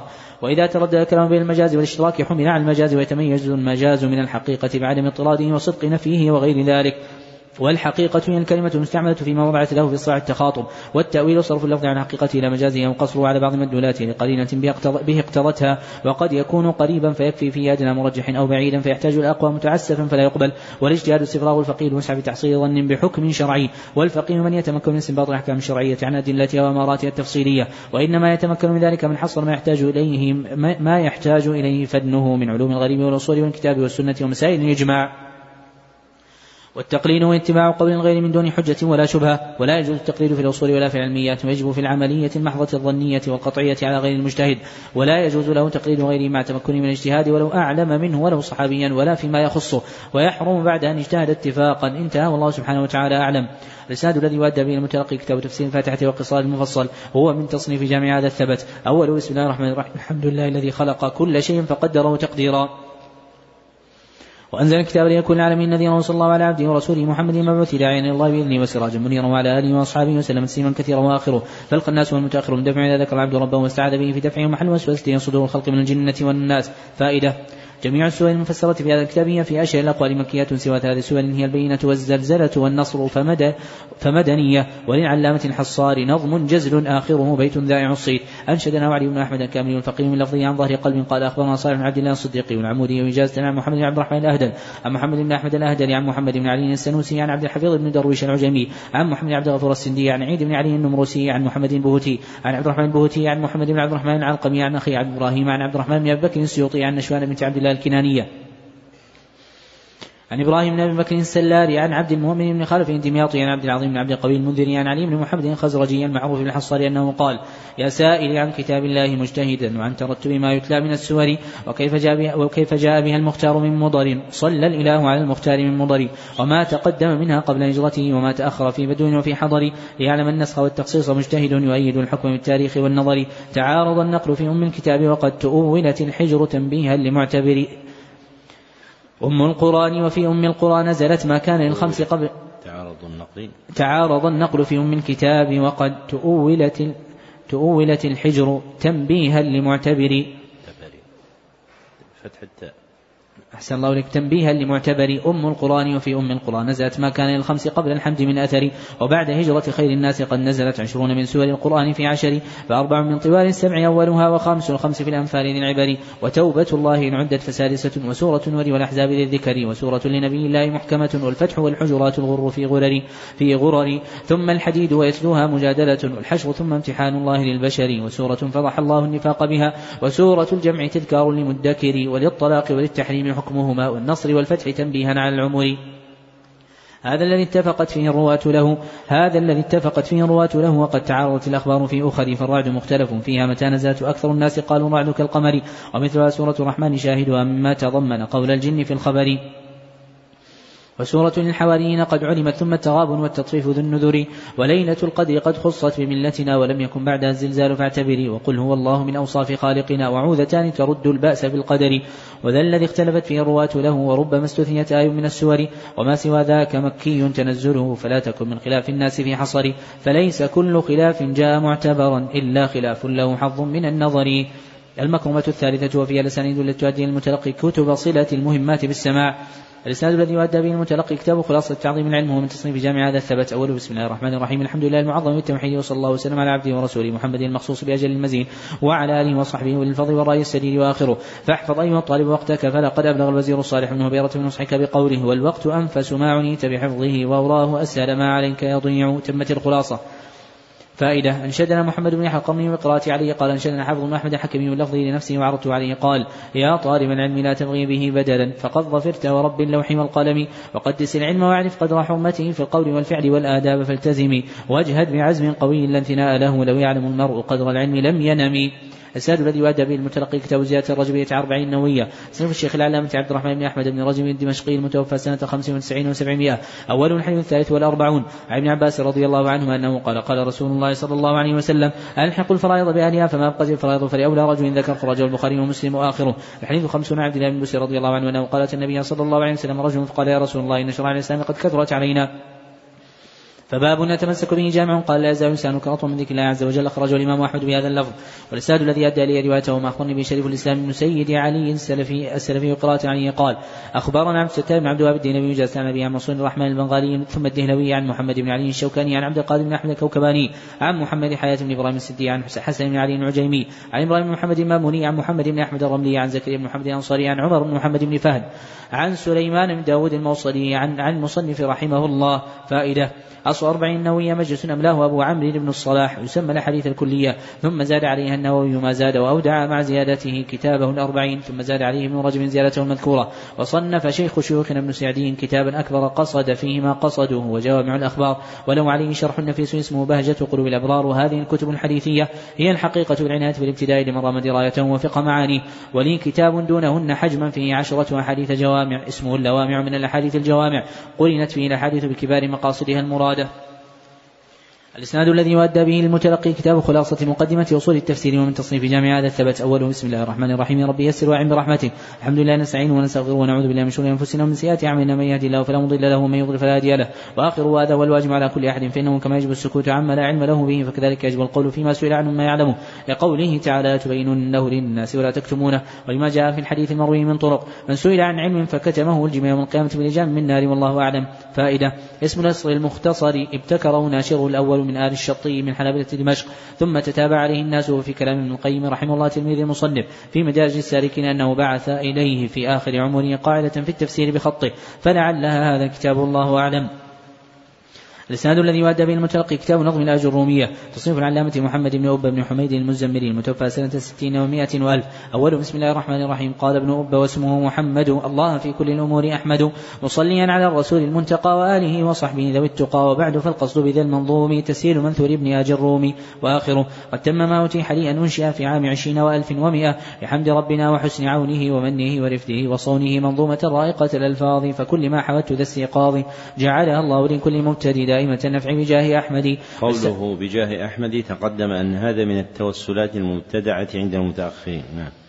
أحسن الله إليكم. الساد الذي أدى لي روايته وما أخبرني أخبرني به محمد زين ابن زين العابدين الكنتي قراءة عليه. قال أخبرنا بابا أحمد بن التاي الكنتي قال أخبرنا محمد بن مختار. باد بن أحمد باي بن محمد بن مختار. الكنتي قال أخبرنا عمي محمد فتحا باي ابن عمر الكنتي إجازة. قال عن حمزة بن أحمد بن محمد بن ابن محمد بن مالك الفلاني.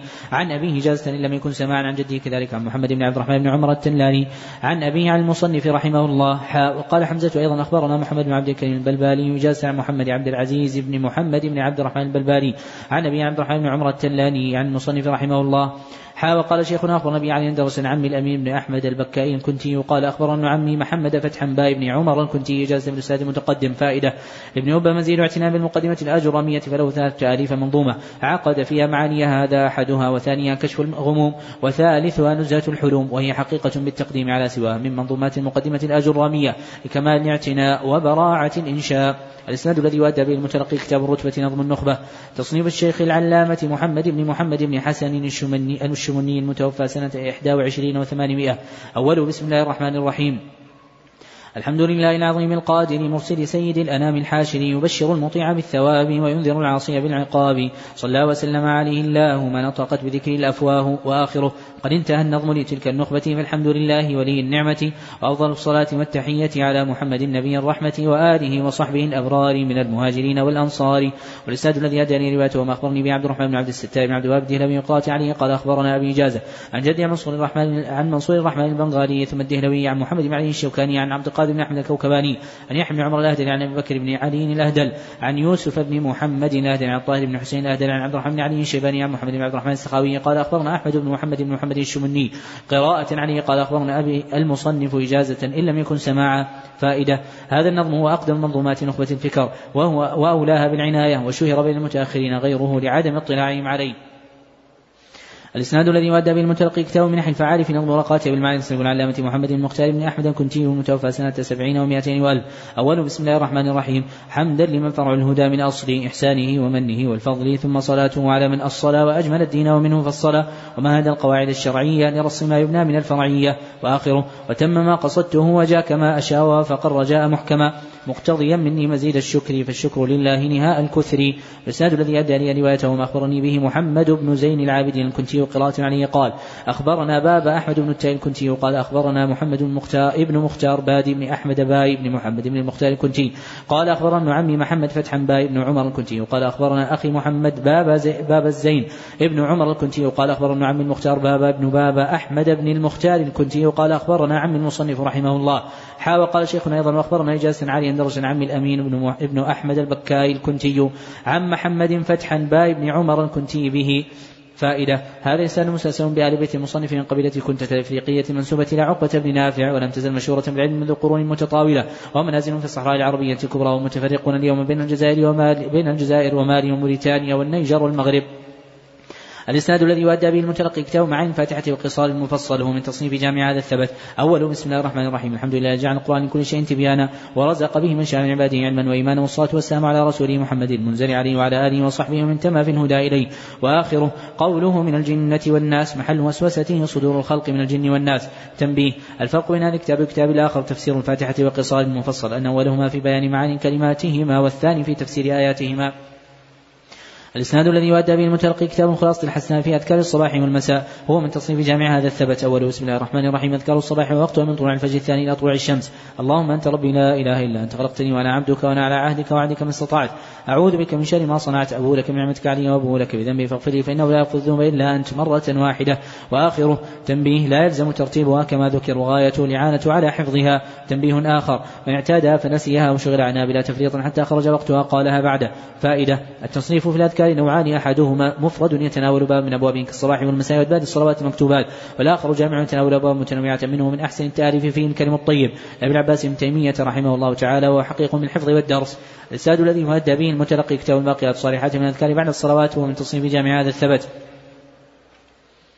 أوله بسم الله الرحمن الرحيم من السنن النبوية الأذكار التي تقال بعد الصلوات. إذا سلم المصلي وهي نوعان النوع الأول الأذكار التي تقال دبر الصلوات الخمس المفروضة وهي ستة أذكار الاستغفار ثلاثا وأكمله أستغفر الله وأتوب إليه وأدناه وأستغفر الله. وآخره النوع الثاني الأذكار التي تقال دبر الصلوات النوافل وهما ذكران. سبحان الملك القدوس ثلاث مرات ويرفع صوته بالثالثة بعد صلاة الوتر. اللهم اغفر لي وتب علي إنك أنت التواب الغفور مئة مرة. بعد صلاة الضحى فائدة. أصل ذكر أدبار الصلوات قوله تعالى ومن الليل فسبحه وأدبار السجود أي الصلوات سميت ببعضها تعظيما له ولم يأتي ذكر الأدبار ممدوحا في القرآن إلا في هذه الآية. الإسناد الذي يؤدى به المتلقي كتاب الآداب العشرة هو من تصنيف جامع هذا الثبت أوله بسم الله الرحمن الرحيم. اعلم هداني الله وإياك لأحسن الأخلاق أن من أعظم الآداب عشرة. الأول إذا لقيت مسلما فسلم عليه قائلا السلام عليكم ورحمة الله وبركاته. إن سلم عليك فقل وعليكم السلام ورحمة الله وبركاته. وآخره العاشر البس الجميل من الثياب وأفضلها الأبيض ولا يجاوز كعبيك سفلا وابدأ بيمينك لبسا وبشمالك خلعا. تمت بحمد الله. فائدة. ضمن الزبيدي خاتمة نظمه ألفية السند المسرود في محله من كتاب البينة أو أرجوزة أوردها ابن عبد البر في جامع بيان العلم وفضله عزية اللؤلؤي والمأمون. ولم يعرف قائلها تحقيقا وهي تشتمل على معاني نفيسة في آداب الطلب. كنت أفردتها مع مقدمة وخاتمة ميزتهما بالتحبير وسميتها بهجة بهجة الطلب بهجة الطلب في آداب الطلب وهي هذه. الحمد لله له الإحكام ثم الصلاة بعد والسلام على محمد رسول الله وآله طرا بلا تناهي. وبعد ذي أرجوزة جديرة بالحفظ والإدراك بالبصيرة. للؤلؤ تعزى أو المأمون ونصها المجري للعيون. اعلم بأن العلم بالتعلم والحفظ والإتقان والتفهم. والعلم قد يرزقه الصغير في سنه ويحرم الكبير. فإنما المرء بأصغريه ليس برجليه ولا يديه. لسانه وقلبه المركب في صدره وذاك خلق عجب والعلم بالفهم وبالمذاكرة والدرس والفكرة والمناظرة فرب إنسان ينال الحفظ ويورد النص ويحكي اللفظ وما له في غيره نصيب مما حواه العالم الأديب ورب ذي حرص شديد الحب للعلم والذكر بليد القلب معجز في الحفظ والرواية ليست له عمن روى حكاية وآخر يعطى بالاجتهاد حفظا لما قد جاء في الإسناد يفيده بالقلب لا بناظره ليس بمضطر إلى قماطره فالتمس العلم وأجمل في الطلب والعلم لا يحصل إلا بالأدب الأدب النافع حسن الصمت ففي كثير القول بعض المقت.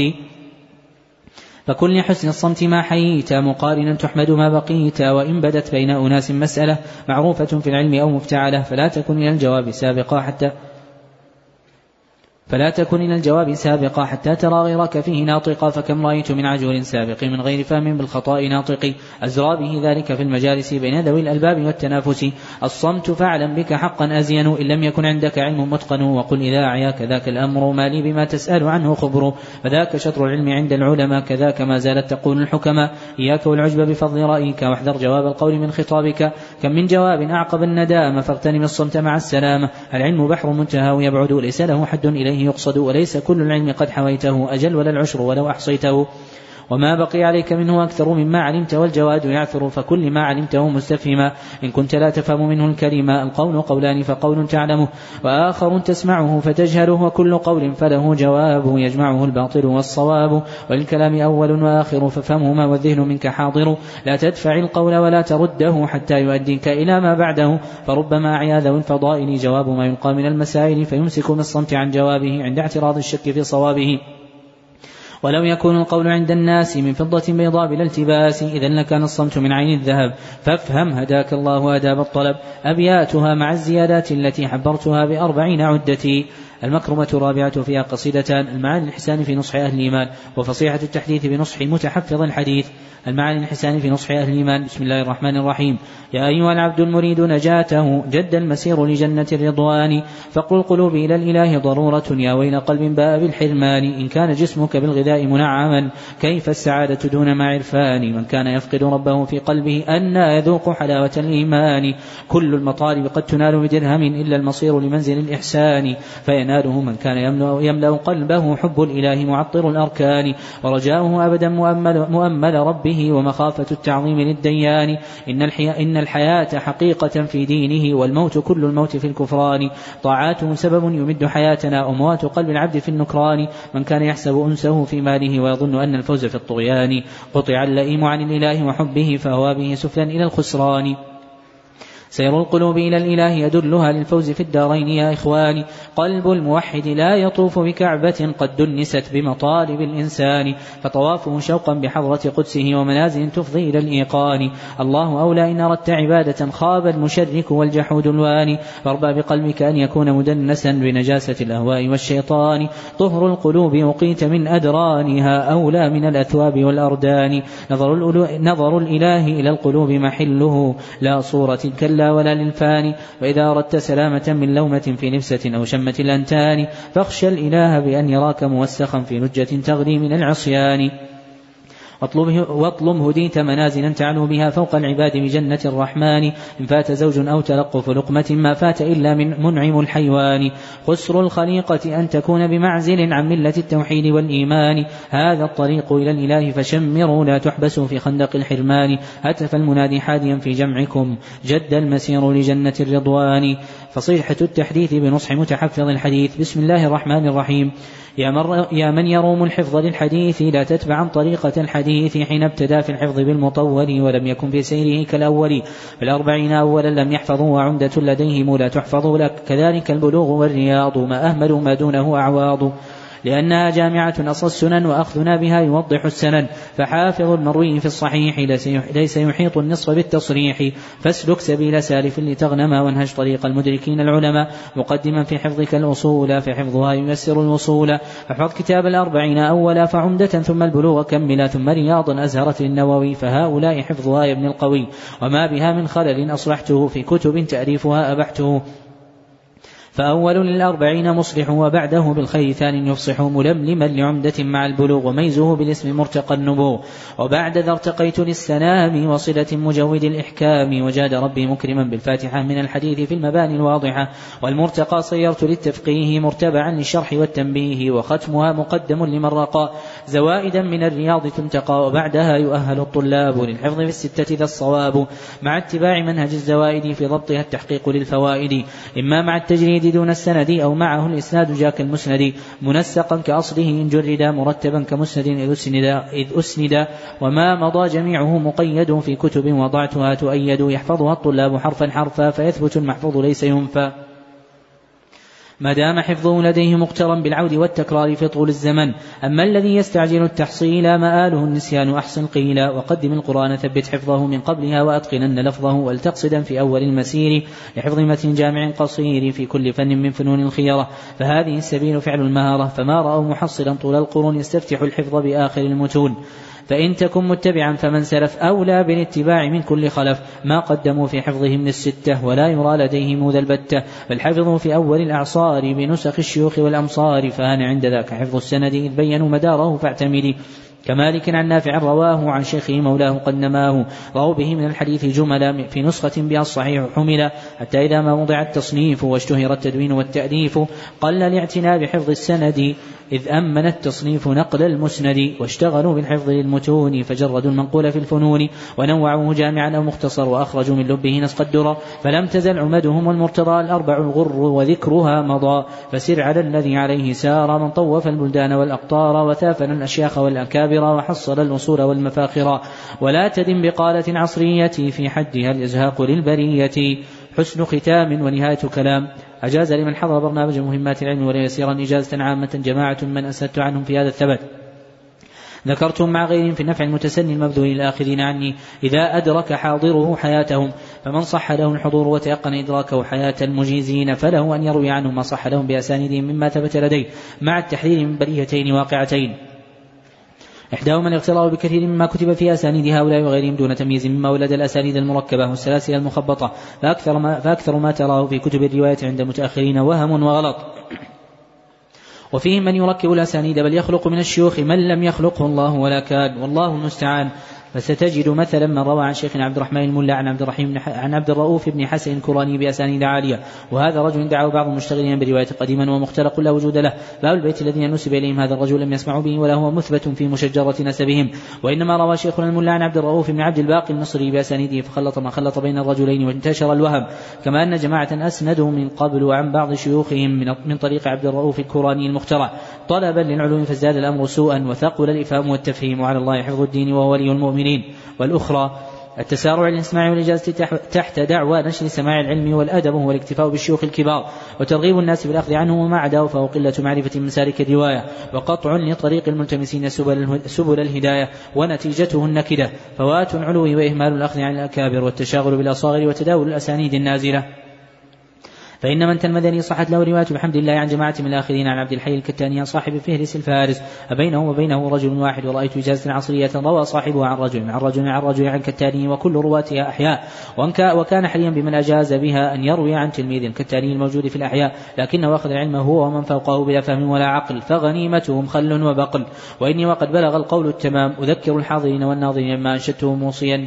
موصيا في تحفة الملاطفة في نصح الصحبة الملاطفة وهو قولي الحمد لله على الإيمان ونعمة التوفيق للبيان ثم الصلاة أردفت سلامي على النبي والآل في الدوام. وبعد إن هذه ملاطفة قد صغتها للصحبة الملاطفة منسوجة من غير ما تكلف وعجمة لوثاء أو تعسف نصيحتي في الله يا إخواني أن تطلبوا العلم بلا تواني وتلزموا في أخذه التأني وتحذروا من زلة التمني. ومن يسر تريثا ينال ما دونه تساقط الرجال. ومن يكن معجلا يميل عن مهيع التعليم ذا هزيل. بل تدرسوا من المتون ما اشتهر فإنما التحصيل أخذ بالأثر. وحاذر من حصره بما شهر فربما النفاع ليس يشتهر. وإنه من يعلم المشهور يزيد أن يعلم أن يعلم المستور. ومن رقى في العلم التدرج فقد على سابلة التخرج. لا تضجر من كثرة الإفادة فإنها مع حسنها عبادة. أو تزع لفتية تغيب فحظهم يحوزه الأريب. فلتأخذوا من درسنا الغوالي وثافنوا في مثله العوالي ومن يريد أن يترك الدروس فشأنه لن نملك النفوس. لكن ما ليحذر الإصابة؟ بزيغة الحياة والرتابة. فيترك التشمير والتعلم ويلتهي برفقة لن تنعم. كم طالب تراه للعلوم مهيئا لجودة الفهوم مضيعا لنفسه لما صحب لبطالة إليه منسحب. فلم ينفق من سكرة المقارنة حتى رأى مقدما من قارن فيشتم الشيوخ والأحوال وهو الذي بالاختيار مال يا ضيعة الأعمال في سفاهة من صحبة تجني على النباهة. فلتحفظوا نصيحة العصيم فإنها السبيل نحو الريم. ستشرق الأيام بالحقائق ويحمد الخذون عزم السابق. وفق الله عباده لمراضيه وجنبهم مساخطه وما لا يرضيه والحمد لله الختم كما البداية والصلاة والسلام على رسول الله وآله هي النهاية. اكتبوا طبقة السماع سمع علي جميع منح المكرمات إجازة طلاب المهمات وتحقيقا للجميع هذه فقد سقط في قوله تعالى ومبشرا برسول يأتي من بعدي سقطت حرف الجر من والآن سمعتموها. جميع منح المكرمات إجازة طلاب المهمات من لفظي من لفظي من أوله إلى المكرمة الثانية. من أوله إلى المكرمة الثانية وباقيه بقراءة غيره وباقيه بقراءة غيره. صاحبنا ويكتب اسمه تاما. فتم له ذلك في مجلس واحد بالميعاد المثبت في محله من نسخته وأجزت له روايته عني إجازة خاصة من معين لمعين في معين. والحمد لله رب العالمين. صحيح ذلك كتبه صالح بن عبد الله بن حمد العصيمي ليلة السبت التاسع والعشرين من شهر ربيع الآخر سنة أربعين أربعمائة وألف في المسجد النبوي بمدينة الرسول صلى الله عليه وسلم. عودوا إلى صفحة ألف وسبعمائة وأحد عشر. ألف وسبعمائة وأحد عشر. وفيها وثيقة السماع. وثيقة السماع. ألف وسبعمائة وأحد عشر. وثيقة السماع. وفيها بسم الله الرحمن الرحيم. الحمد لله وكفى وسلام على رسوله المصطفى وعلى آله وصحبه ومن هديه اقتفى. سمع علي ما تيسر له من مقررات برنامج مهمات العلم وهي تعظيم العلم وثلاثة الأصول وأدلتها وفضل الإسلام وكتاب التوحيد والقواعد الأربع وكشف الشبهات والعقيدة الواسطية والأربعين النووية ومنظومة القواعد الفقهية ومقدمة أصول التفسير والمقدمة الفقهية الصورة والمقدمة الآج الرامية ونخبة الفكر والورقات وتفسير الفاتحة وقصار المفصل مما هو مثبت عنده. قراءة دراية وتحقيق وأنا ممسك بأصلي. صاحبنا ويكتب اسمه. وتم ذلك في مجالس عدة بالمواعيد المثبتة في محلها من نسخته. وقولنا سمع علي ما تيسر بحسب حاله إما جميعها إما بعضها حسب حاله. وكذلك سمع علي صلة المهمات الملحقة بالمقررات قراءة سرد ورواية. فأجزت له روايتها عني ما سمعه وما لم يسمعه. يعني الذي عندكم في فوت أو إنسان غاب أيام وأدرك مع البرنامج أجزناه بكتب البرنامج فيصير يرويها قراءة لأولها وآخرها وإجازة بباقيها. فأجزت له روايتها عني ما سمعه وما لم يسمعه إجازة خاصة من معين لمعين في معين بأسانيد الآتية في هذا الثبت منح المكرمات لإجازة طلاب المهمات. وما صح عني من سائر أسانيدي في رواية الكتب السابقة فقط. يعني أن الرواية هي في الكتب السابقة أو ما ذكر بتمامه. في ضمن الكتاب في كتب ذكرت تامة مثل نظم القواعد الأربع أو أو غيرها. وقد سمع علي الثبت المذكور وما تضمنه من المأثور ومنتخب القصائد الشعرية وتلقى بالشرط مسلسلاته الحديثية. فأجزت له روايته أيضا على الوصف المتقدم. الحمد لله رب العالمين. صحيح ذلك كتبه صالح بن عبد الله بن حمد العصيمي ليلة السبت الثامن التاسع والعشرين شهر ربيع الآخر سنة أربعين وأربعمائة وألف في المسجد النبوي بمدينة الرسول صلى الله عليه وسلم. وأما البقية الثالثة ومعها يعود البث إلى الإخوان المتابعين عبر النقل فهي الإجابة على ما تيسر من أسئلة البرنامج مما يجمع وصفين.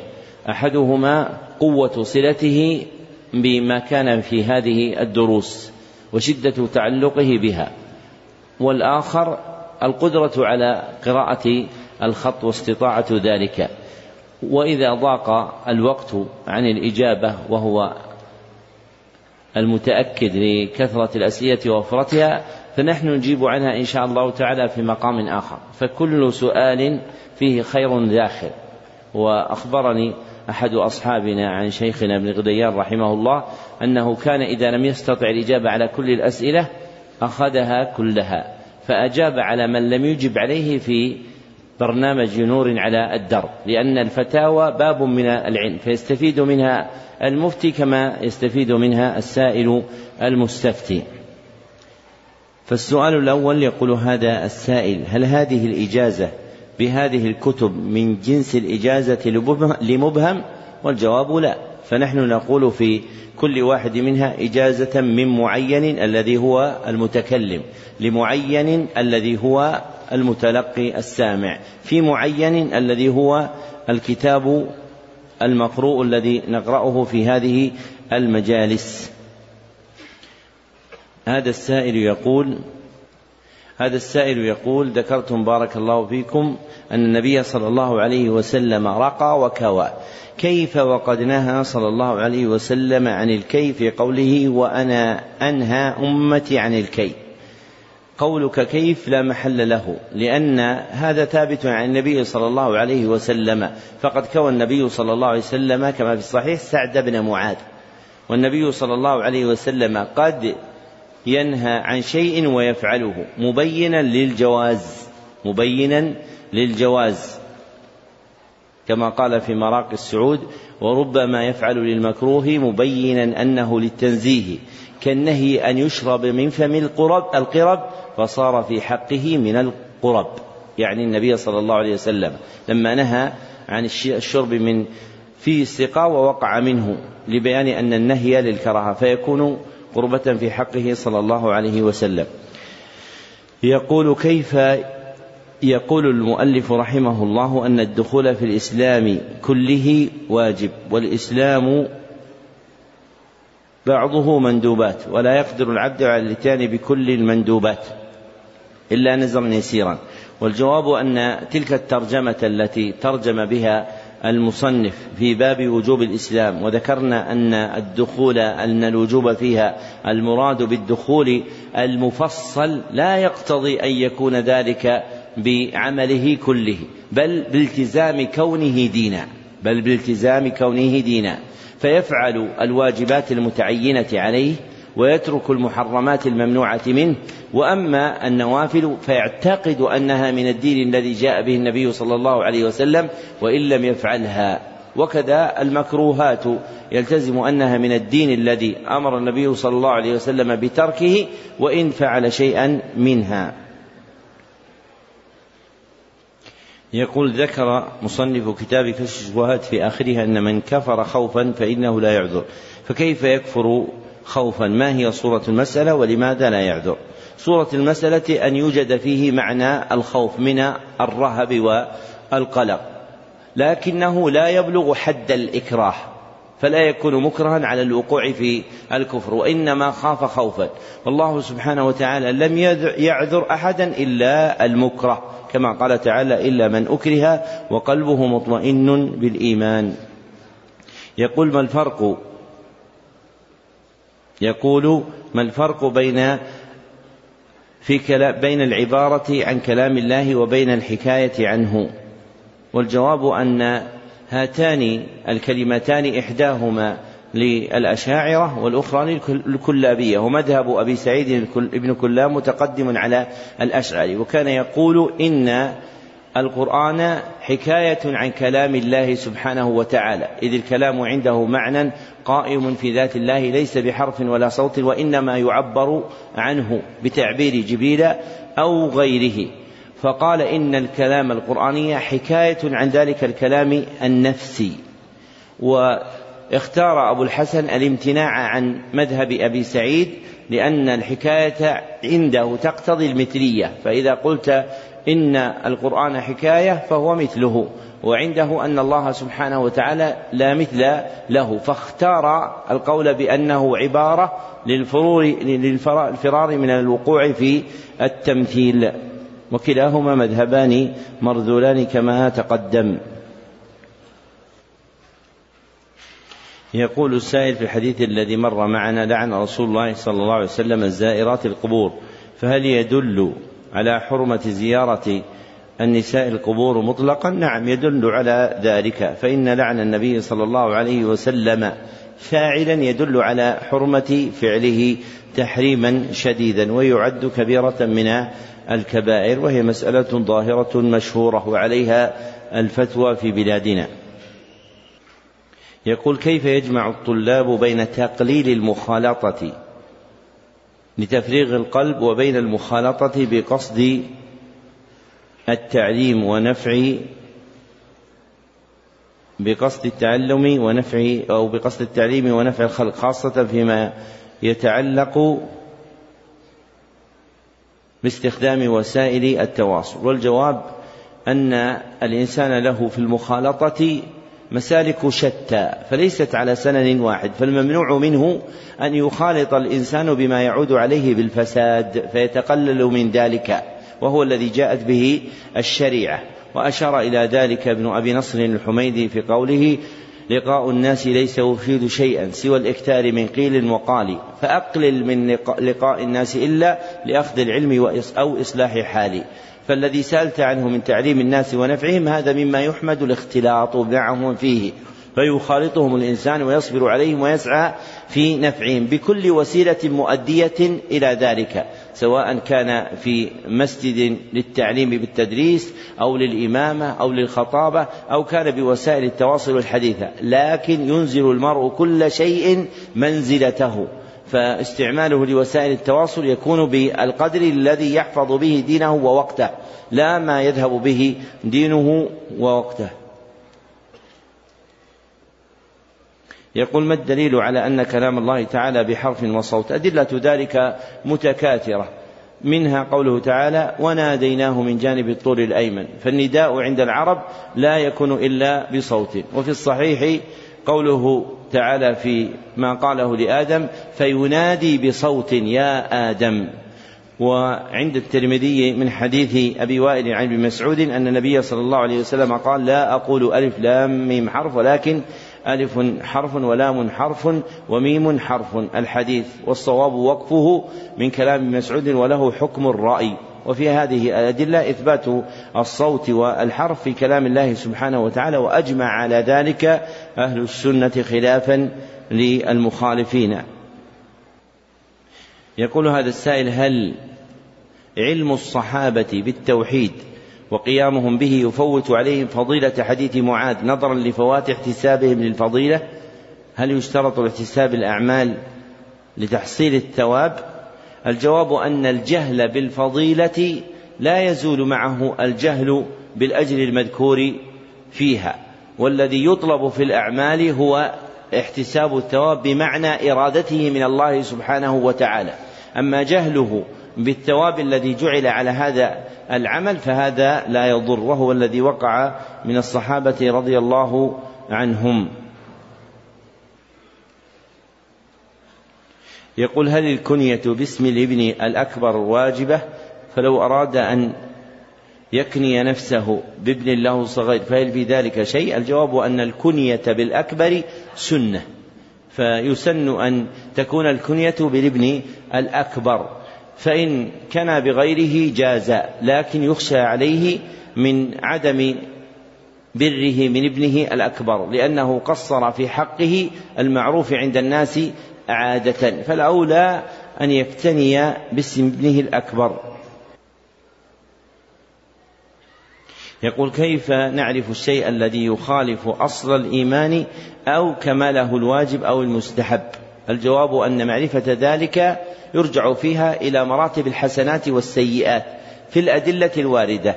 فالأدلة هي التي تبين كون الشيء من أصل الإيمان أو من كماله. فمثلا ما جاء في القرآن الكريم من قوله تعالى يا أيها الذين آمنوا كل المذكور بعده أمرا أو نهيا مما يدخل في جملة الإيمان فتارة يكون في أصل الإيمان وتارة في كماله. فمثلا إذا قيل يا أيها الذين آمنوا آمنوا بالله ورسوله فالمذكور هنا هو من أصل الإيمان لأنه لا يكون مسلما إلا به. يقول هل كلام النووي في باب الإشارات في قوله وذلك أضعف الإيمان أي أقله ثمر الصحيح؟ نعم هو صحيح باعتبار التفسير باللازم. فمن المقطوع به أن معنى أضعف الإيمان أن أنه أقله رتبة وهو أراد أن يفسر أقلية الرتبة بأقلية الثمرة فهو تفسير باللازم. هذا السائل يقول ما الفرق بين الحسب والنسب؟ والجواب أن الحسب هو المآثر أي الشمائل والخصال. والنسب هو سلسلة عموده في آبائه. يقول حديث الطهور شطر الإيمان. ما المقصود بلفظ الإيمان هنا؟ هل هو الصلاة؟ والجواب أن المقصود بالإيمان هنا هو شعائره وأعماله. فالطهور شطر الإيمان أي أنه شطر ما يحصل به الإيمان من الشعائر هو الطهور. وذلك أنه يطهر الظاهر كما تقدم. وبقية شرائع إيمان كالصلاة والزكاة والحج تطهر الباطن. يقول في تعظيم العلم لم تتم إجازتنا. هل نكتفي بإجازة الأصل؟ قد تمت إجازتكم فيما سبق ذكره فقيدوها بالميعاد الذي قرأنا فيه الكتاب. يقول أشكل علي الفرق بين المعقدين الأول والثاني من تعظيم العلم فإذا كان تطهير وعاء العلم تطهيره من الشهوات والشبهات فتحقيقه وتخليصه ماذا يكون ما الفرق بينه وبين إخلاص الدين لله سبحانه وتعالى؟ والجواب أن الفرق بينهما وهو يسأل أن المعقد الأول تعلق بتطهير وعاء العلم وهو القلب من الشهوات والشبهات. ثم المعقد الثاني اشتمل على ذكر إخلاص النية فيه. والفرق بينهما أن الأول باعتبار الاتصاف والتحلية. أن الأول باعتبار بأن الأول باعتبار الاجتناب والتخلية. فهو يجتنب هذه الشهوات والشبهات ويخلي قلبه منها. والثاني من باب الاتصاف والتحلية. فيحلي قلبه بالإخلاص لله سبحانه وتعالى ويتصف به. يقول مسألة دفع السحر بالسحر أليست من دفع المانع الشرعي بالممنوع الشرعي نريد بيان ذلك. لا أكمل من بيان النبي صلى الله عليه وسلم. فعند أبي داود بإسناد صحيح أن النبي صلى الله عليه وسلم سئل عن النشرة فقال هي من عمل الشيطان والنشرة في كلام العرب هي حل السحر بسحر مثله. يقول في الحديث السادس في الأربعين وهو قول النبي صلى الله عليه وسلم ألا وهي القلب؟ فيما يعرف بزراعة القلب حديثا هل لو نقل قلب كافر إلى صدر مؤمن يكون كافرا؟ هي مسألة أشكلت علي وعلى كثير. والجواب أن القلب له معنيان. أحدهما قلب جسماني وهو الذي نراه. والآخر قلب روحاني وهو المعاني والحقائق التي تكون في القلب مما لا نراه. فهذا الذي نراه هو الذي تتعلق به الأمراض الظاهرة. وذاك الذي لا نراه هو الذي لا الذي تتعلق به الحقائق الباطنه فأنتم تحفظون قوله صلى الله عليه وسلم إذا أذنب العبد نكت في قلبه نكتة نكتة سوداء. وهذه النكت لو كشفت قبر قلب كافر لم تجده اسودا ولكن المراد به القلب الباطن الذي يحمل المعاني والحقائق وهو خاف عني. عنا. وقد أخبرني أحد الجراحين أنه يفعل هذا من نقل قلب كافر إلى قلب مسلم فإذا إلى صدر مسلم فإذا أفاق من العملية كان أول ما يقوله هذا المسلم لا إله إلا الله. فهذا يدل على التفريق بينهما. يقول ما هو الراجح في حكم الشرك الأصغر؟ هل يغفر أم لا؟ الجواب تقدم أن الشرك الأصغر لا يغفر لأن الله قال إن الله لا يغفر أن يشرك به. وذكرنا أن أن والفعل المضارع تؤول مصدرا فيكون نكرة في سياق نفي. والنكرة في سياق النفي تفيد العموم فيعم الشرك الأكبر والأصغر كله فلا يغفره الله سبحانه وتعالى. ولكن الشرك الأكبر لا يغفر الله لصاحبه أبدا. أما الشرك الأصغر فإنه قد يغفر لصاحبه لا لشركه الأصغر فيكون الشرك الأصغر منه داخلا في كفة سيئاته فتوزن مع حسناته ويحكم له بما غلب عليه. وهذا ما يناسب المقام من الإجابة على الأسئلة. وأما البقية الرابعة فأذكر فيها جملة من الأمور تنبيها لها. أولها شكر النعمة الإلهية التي أسداها الله سبحانه وتعالى إلينا وأنعم بها علينا في اجتماعنا على مجالس العلم وقراءة ما ينفع في صحة وعافية وأمن وأمان. فنسأل الله سبحانه وتعالى دوام هذه النعمة وأن يرزقنا شكرها وأن يحفظ هذه البلاد وسائر بلاد المسلمين. والتنبيه الثاني شهود مشهد الموالاة بين المؤمنين والتعاون على البر والتقوى والثبات على الحق. قال الله تعالى والمؤمنون والمؤمنات بعضهم أولياء بعض وقال تعالى وتعاونوا على البر والتقوى ولا تعاونوا على الإثم والعدوان وفي صحيح مسلم من حديث النواس بن سمعان رضي الله عنه أن النبي صلى الله عليه وسلم قال فاثبتوا عباد الله وصية بالثبات على ما ينفع من الدين الذي بعث به النبي صلى الله عليه وسلم. فيقوي العبد نفسه في الخير حرصا عليه لأن العمل بالخير والقيام به في أزمنة الغفلة يعظم به أجر صاحبه. ويتحقق به للعبد مقام أعظم في أخوة النبي صلى الله عليه وسلم لما قال وددت لو رأينا إخواننا فقالوا يا رسول الله أولسنا إخوانك؟ فقال أنتم أصحاب أنتم أصحابي وإخواننا يأتون قوم يأتون من بعدي. الحديث. فيرجو العبد بهذا أن يدرك أعلى المقامات في أخوة سيد المرسلين صلى الله عليه وسلم. وثالثها الحظ على مواصلة العلم بعد تمام هذا البرنامج وأن يعتني الواحد منكم بالرجوع إلى هذه الكتب وتفقدها في نفسه حفظا وفهما ويديم النظر فيها ويقلب فكره في فهم معانيها. فإن هذا أعظم في ترسيخ العلم في نفسه. والمقصود من هذا البرنامج المتوالي في أيام متتابعات هو تقوية النفس في الصعود إلى الهمة العالية في طلب هذه المعارف. فلا يراد أن يكون هذا البرنامج هو بوابة الدخول والخروج من البرنامج وإنما يراد أن يكون سلما للتحقق بما ينفع. ومما يعين على ذلك وجود قناة في التليجرام اسمها تمكين مهمات العلم. يعتنى فيها بتقسيم هذه الدروس في جملة من المقاطع مع الحفظ والفهم. فسيعلن عن دفعة جديدة في التسجيل فيها فأهيب بكم جميعا طلابا وطالبات أن تسجلوا في هذه القناة للاستفادة من متابعة سيركم فيها في هذه المتون. ثم التطلع بعد ذلك إلى ما ينفعكم من الكتب والمتون المتداولة. والتنبيه الرابع سيتم إنزال جميع هذه الدروس مسجلة في نسختها الرسمية المعتمدة قريبا في صفحة البرنامج الموجودة في تويتر باسم برنامج مهمات العلم. فأرجو من سجل من الإخوان ألا يبدر ألا يبادر إلى تنزيل شيء منه ونشره ليكون المنشور على أحسن حال ويعظم الانتفاع به. والتنبيه الخامس أن من فاته شيء من الكتب فلم يقرأه فقد انتهت قراءة الأفوات.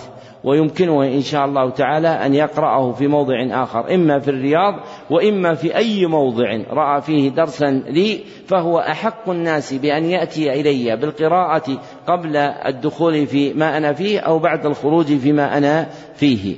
والتنبيه السادس توجد برامج خاصة وعامة غير هذا البرنامج.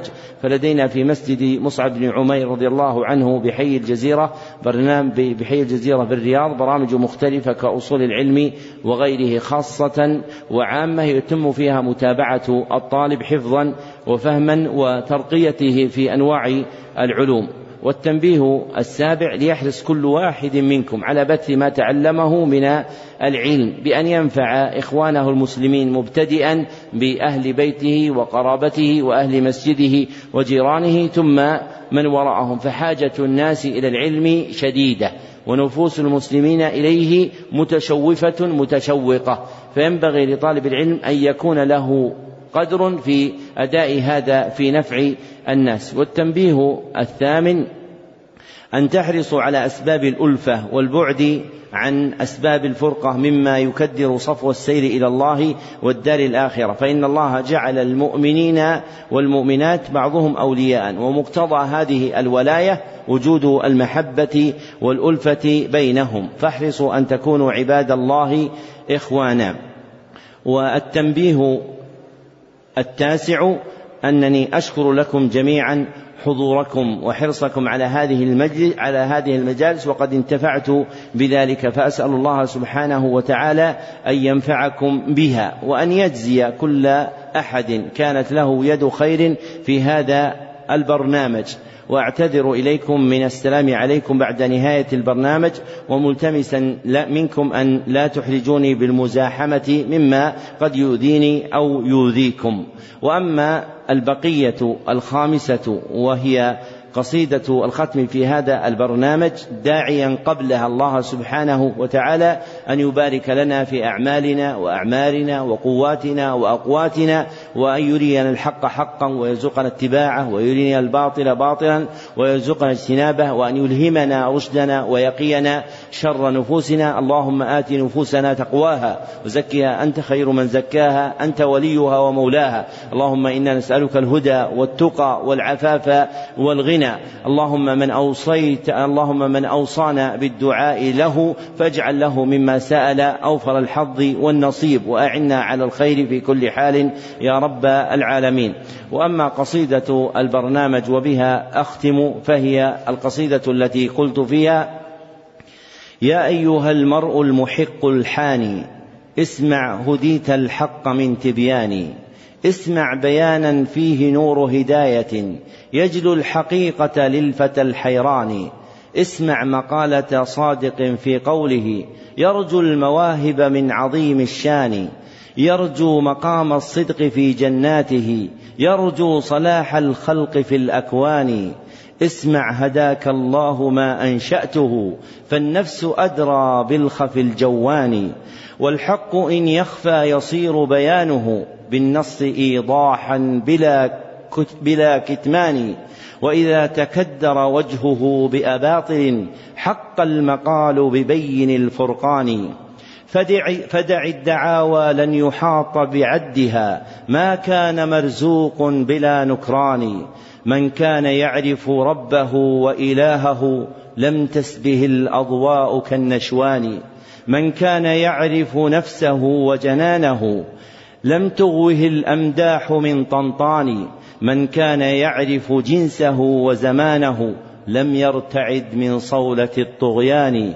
من كان يعرف خصمه وعداته لم ينشغل بسفاسف الهديان. من كان يعرف داره ومآله لم يغترر بمطامع وأمان. من كان يعرف دينه بدليله لم يغترف من كدرة الأذهان. من كان يعرف قدر قول محمد لم ينحبس في قيد قول فلان. صلى الله عليه وسلم. من كان يعرف عظم فضل إلهه لم ينقطع عن بابه الحقان. من كان يعرف نهجه في سيره لم يثنه همز من الطعان. إني رضيت بأن أكون موحدا عبدا ينادي الخلق للإيمان. إني رضيت بأن أكون معظما هدي الرسول الصادق العدنان صلى الله عليه وسلم. إني رضيت بأن أكون موافقا سلفا صحيح الدين والميزان. إني رضيت بأن أكون متابعا لمشايخ الأخيار مع, مع إمعاني. إني رضيت بأن أكون مزاحما في موكب الداعين بالإعلان. إني رضيت بأن أكون مسابقا نحو الكتاب وسنة صنوان. إني رضيت بأن أكون مجاهدا في عسكر التوحيد والقرآن. إني رضيت بأن أكون مبلغا علم الديانة في الزمان الواني. إني رضيت بأن أكون مقدما للحق لا لزخارف الحدثان. إني رضيت بأن أكون مصارما حزب التفرق سوسة الأديان. إني رضيت بأن أكون مشردا أهل الفسوق وعصبة الكفران. إني رضيت بأن أكون مراغما أهل الهوى والسوء والروغان. إني رضيت بأن أكون مرصفا جسر السمو لمنزل فوقاني إني رضيت بأن أكون موفرا نور البصائر سقية الظمآن. إني رضيت بأن أكون مشمرا لا جمع يدفعني ولا ينهاني. إني رضيت بأن أكون مخملا في الذكر لا أسعى إلى الطيران لا نسبة عندي لغير رسالة جاءت إلينا بالهدى الروحاني. لا شيخ أتبعه وأرجو شكره أو حزب أصدر أمره أمضاني.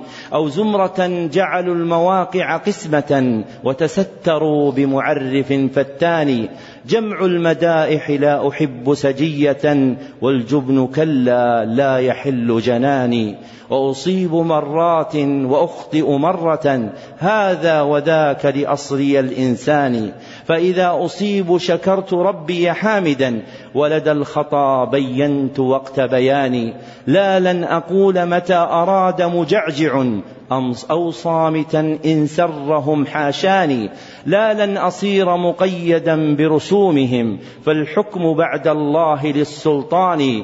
إن كنت تجهل ما نظام ولاية في الأمر إني عارف بأماني. والموت حق والحساب مصيرنا والفصل يوم الجمع للديان. والحر يولد شامخا وشعاره هيهات أخضع أو يجر لساني والعقل يدعو للمداراة التي في منطق الجهال من إدهان كم عائب أمرا صحيحا غره لجهالة ومتابع الغربان لا سر أخفي أو مقالة زائغ والعلم منشور بذي البلدان. ومسيرتي تدرى وما أدعو له أنا أنا ومناهج الختان. أجري على نهج النبي وصحبه وأسوس خلق الله للعرفان. وأدلهم بدلائل تدنو بهم لمنازل التوحيد والإحسان وأردهم باللطف دون توثب وأصدهم عن طاعة الشيطان ما رمتهم يوما أسارى حضرتي. كلا ولا قد سقتهم بأذاني. لم أدفع الجمع العظيم مهمهما. إني الإمام وما عداي الثاني. وأقابل البغي المكيد بحكمة. متجملا بالصبر والإيقان. لا طيش أبدي إن نصرت مقالة. أو حمق أجني إن رماني الجاني. فالعلم دون العقل دحض مزلة. فهو الوزير برشده المعوان ومع الجهالة والشزازه أمرهم يمحى مع الأيام كالخلقان. ليست زعامة مجمع من همتي إن الزعامة مدخل شيطاني من خاف مخلوقا لأجل مذمة أو كان يرجو مدحه ببيان أو كان يسكت أو صدور كلامه خوف الجموع وقالة البهتان فهو المشرك في الجلالة ربه وهو الذليل مقيد بهوان. خاف الخليقة أن تكيد لحطه فيناله الإسقاط للقيعان. لو كان مخلوق سيسقط آخرا أين الإله وحكمه الرباني فلم القلوب ذليلة لمقالة ويل المهين الخاضع الأركان. الله أعظم في القلوب مكانة وهو الذي في أمره الملوان. الله أحكم إن أراد فضيلة تعلو أشاع الذكر في الأوطان. الله أعلى لا مرد لحكمه. هيهات تغلب عصبة هيهات تغلب طغمة الصبيان. الله أعلى لا مرد لحكمه. هيهات تغلب طغمة الصبيان. الله أكبر من جعاجع مقلق جعل التنافس في الحطام الفاني. الله أعلم من يكون لأجله. الله أعلم من يكون لأجله. أدى الأمانة دون ما نقصان. وبذاك ينجو العبد من إشراكه ويميزه الإخلاص كالعنوان. من شاء يخفض لو أرادوا رفعه. أو شاء يرفع مخفض الإنسان.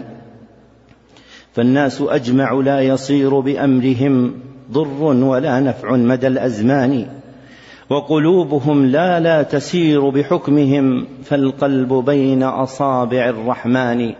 وعلائقي بالخلق وفق شريعة لا أشتري بالزيف من أثماني ومطامعي فيهم حصول هداية. ومطامعي فيهم حصول هداية ومطامعي فيهم حصول هداية لا مدحهم أرجو ولا شكران فلقد حظيت بما حظيت مكرما من منحة المعبود والمنان. ما كنت يوما في كفالة غيره فهو العظيم وفضله غطاني ولقد عفوت عن الخلائق كلهم وأنا المزيد بعفوي النوران. والصدر منشرح لكل نصيحة والحق عندي تحفة الأعوان والعلم مني بارز بدليله. هذا النزال بحومة الميدان قد تنكر النفس العليلة نوره كالشمس منكرة من العميان. والمرء إن يدري منازل علمه ما ضره قول بلا حسبان. ويبيت يرجو أن يعيش معبدا لله لا للنفس والشيطان. والله أسأل أن يكون بجهدكم نصر الشريعة عسكر الإيمان وأنا السعيد إذا ينال جميعكم علما يزيد على الذي آتاني. إني جمعت القول من أطرافه ووصية الدعوات يا إخواني. فتذكروا حين الدعاء وكرروا رباه فارحم صالحا وكفاني. الحمد لله رب العالمين. والسلام عليكم ورحمة الله وبركاته.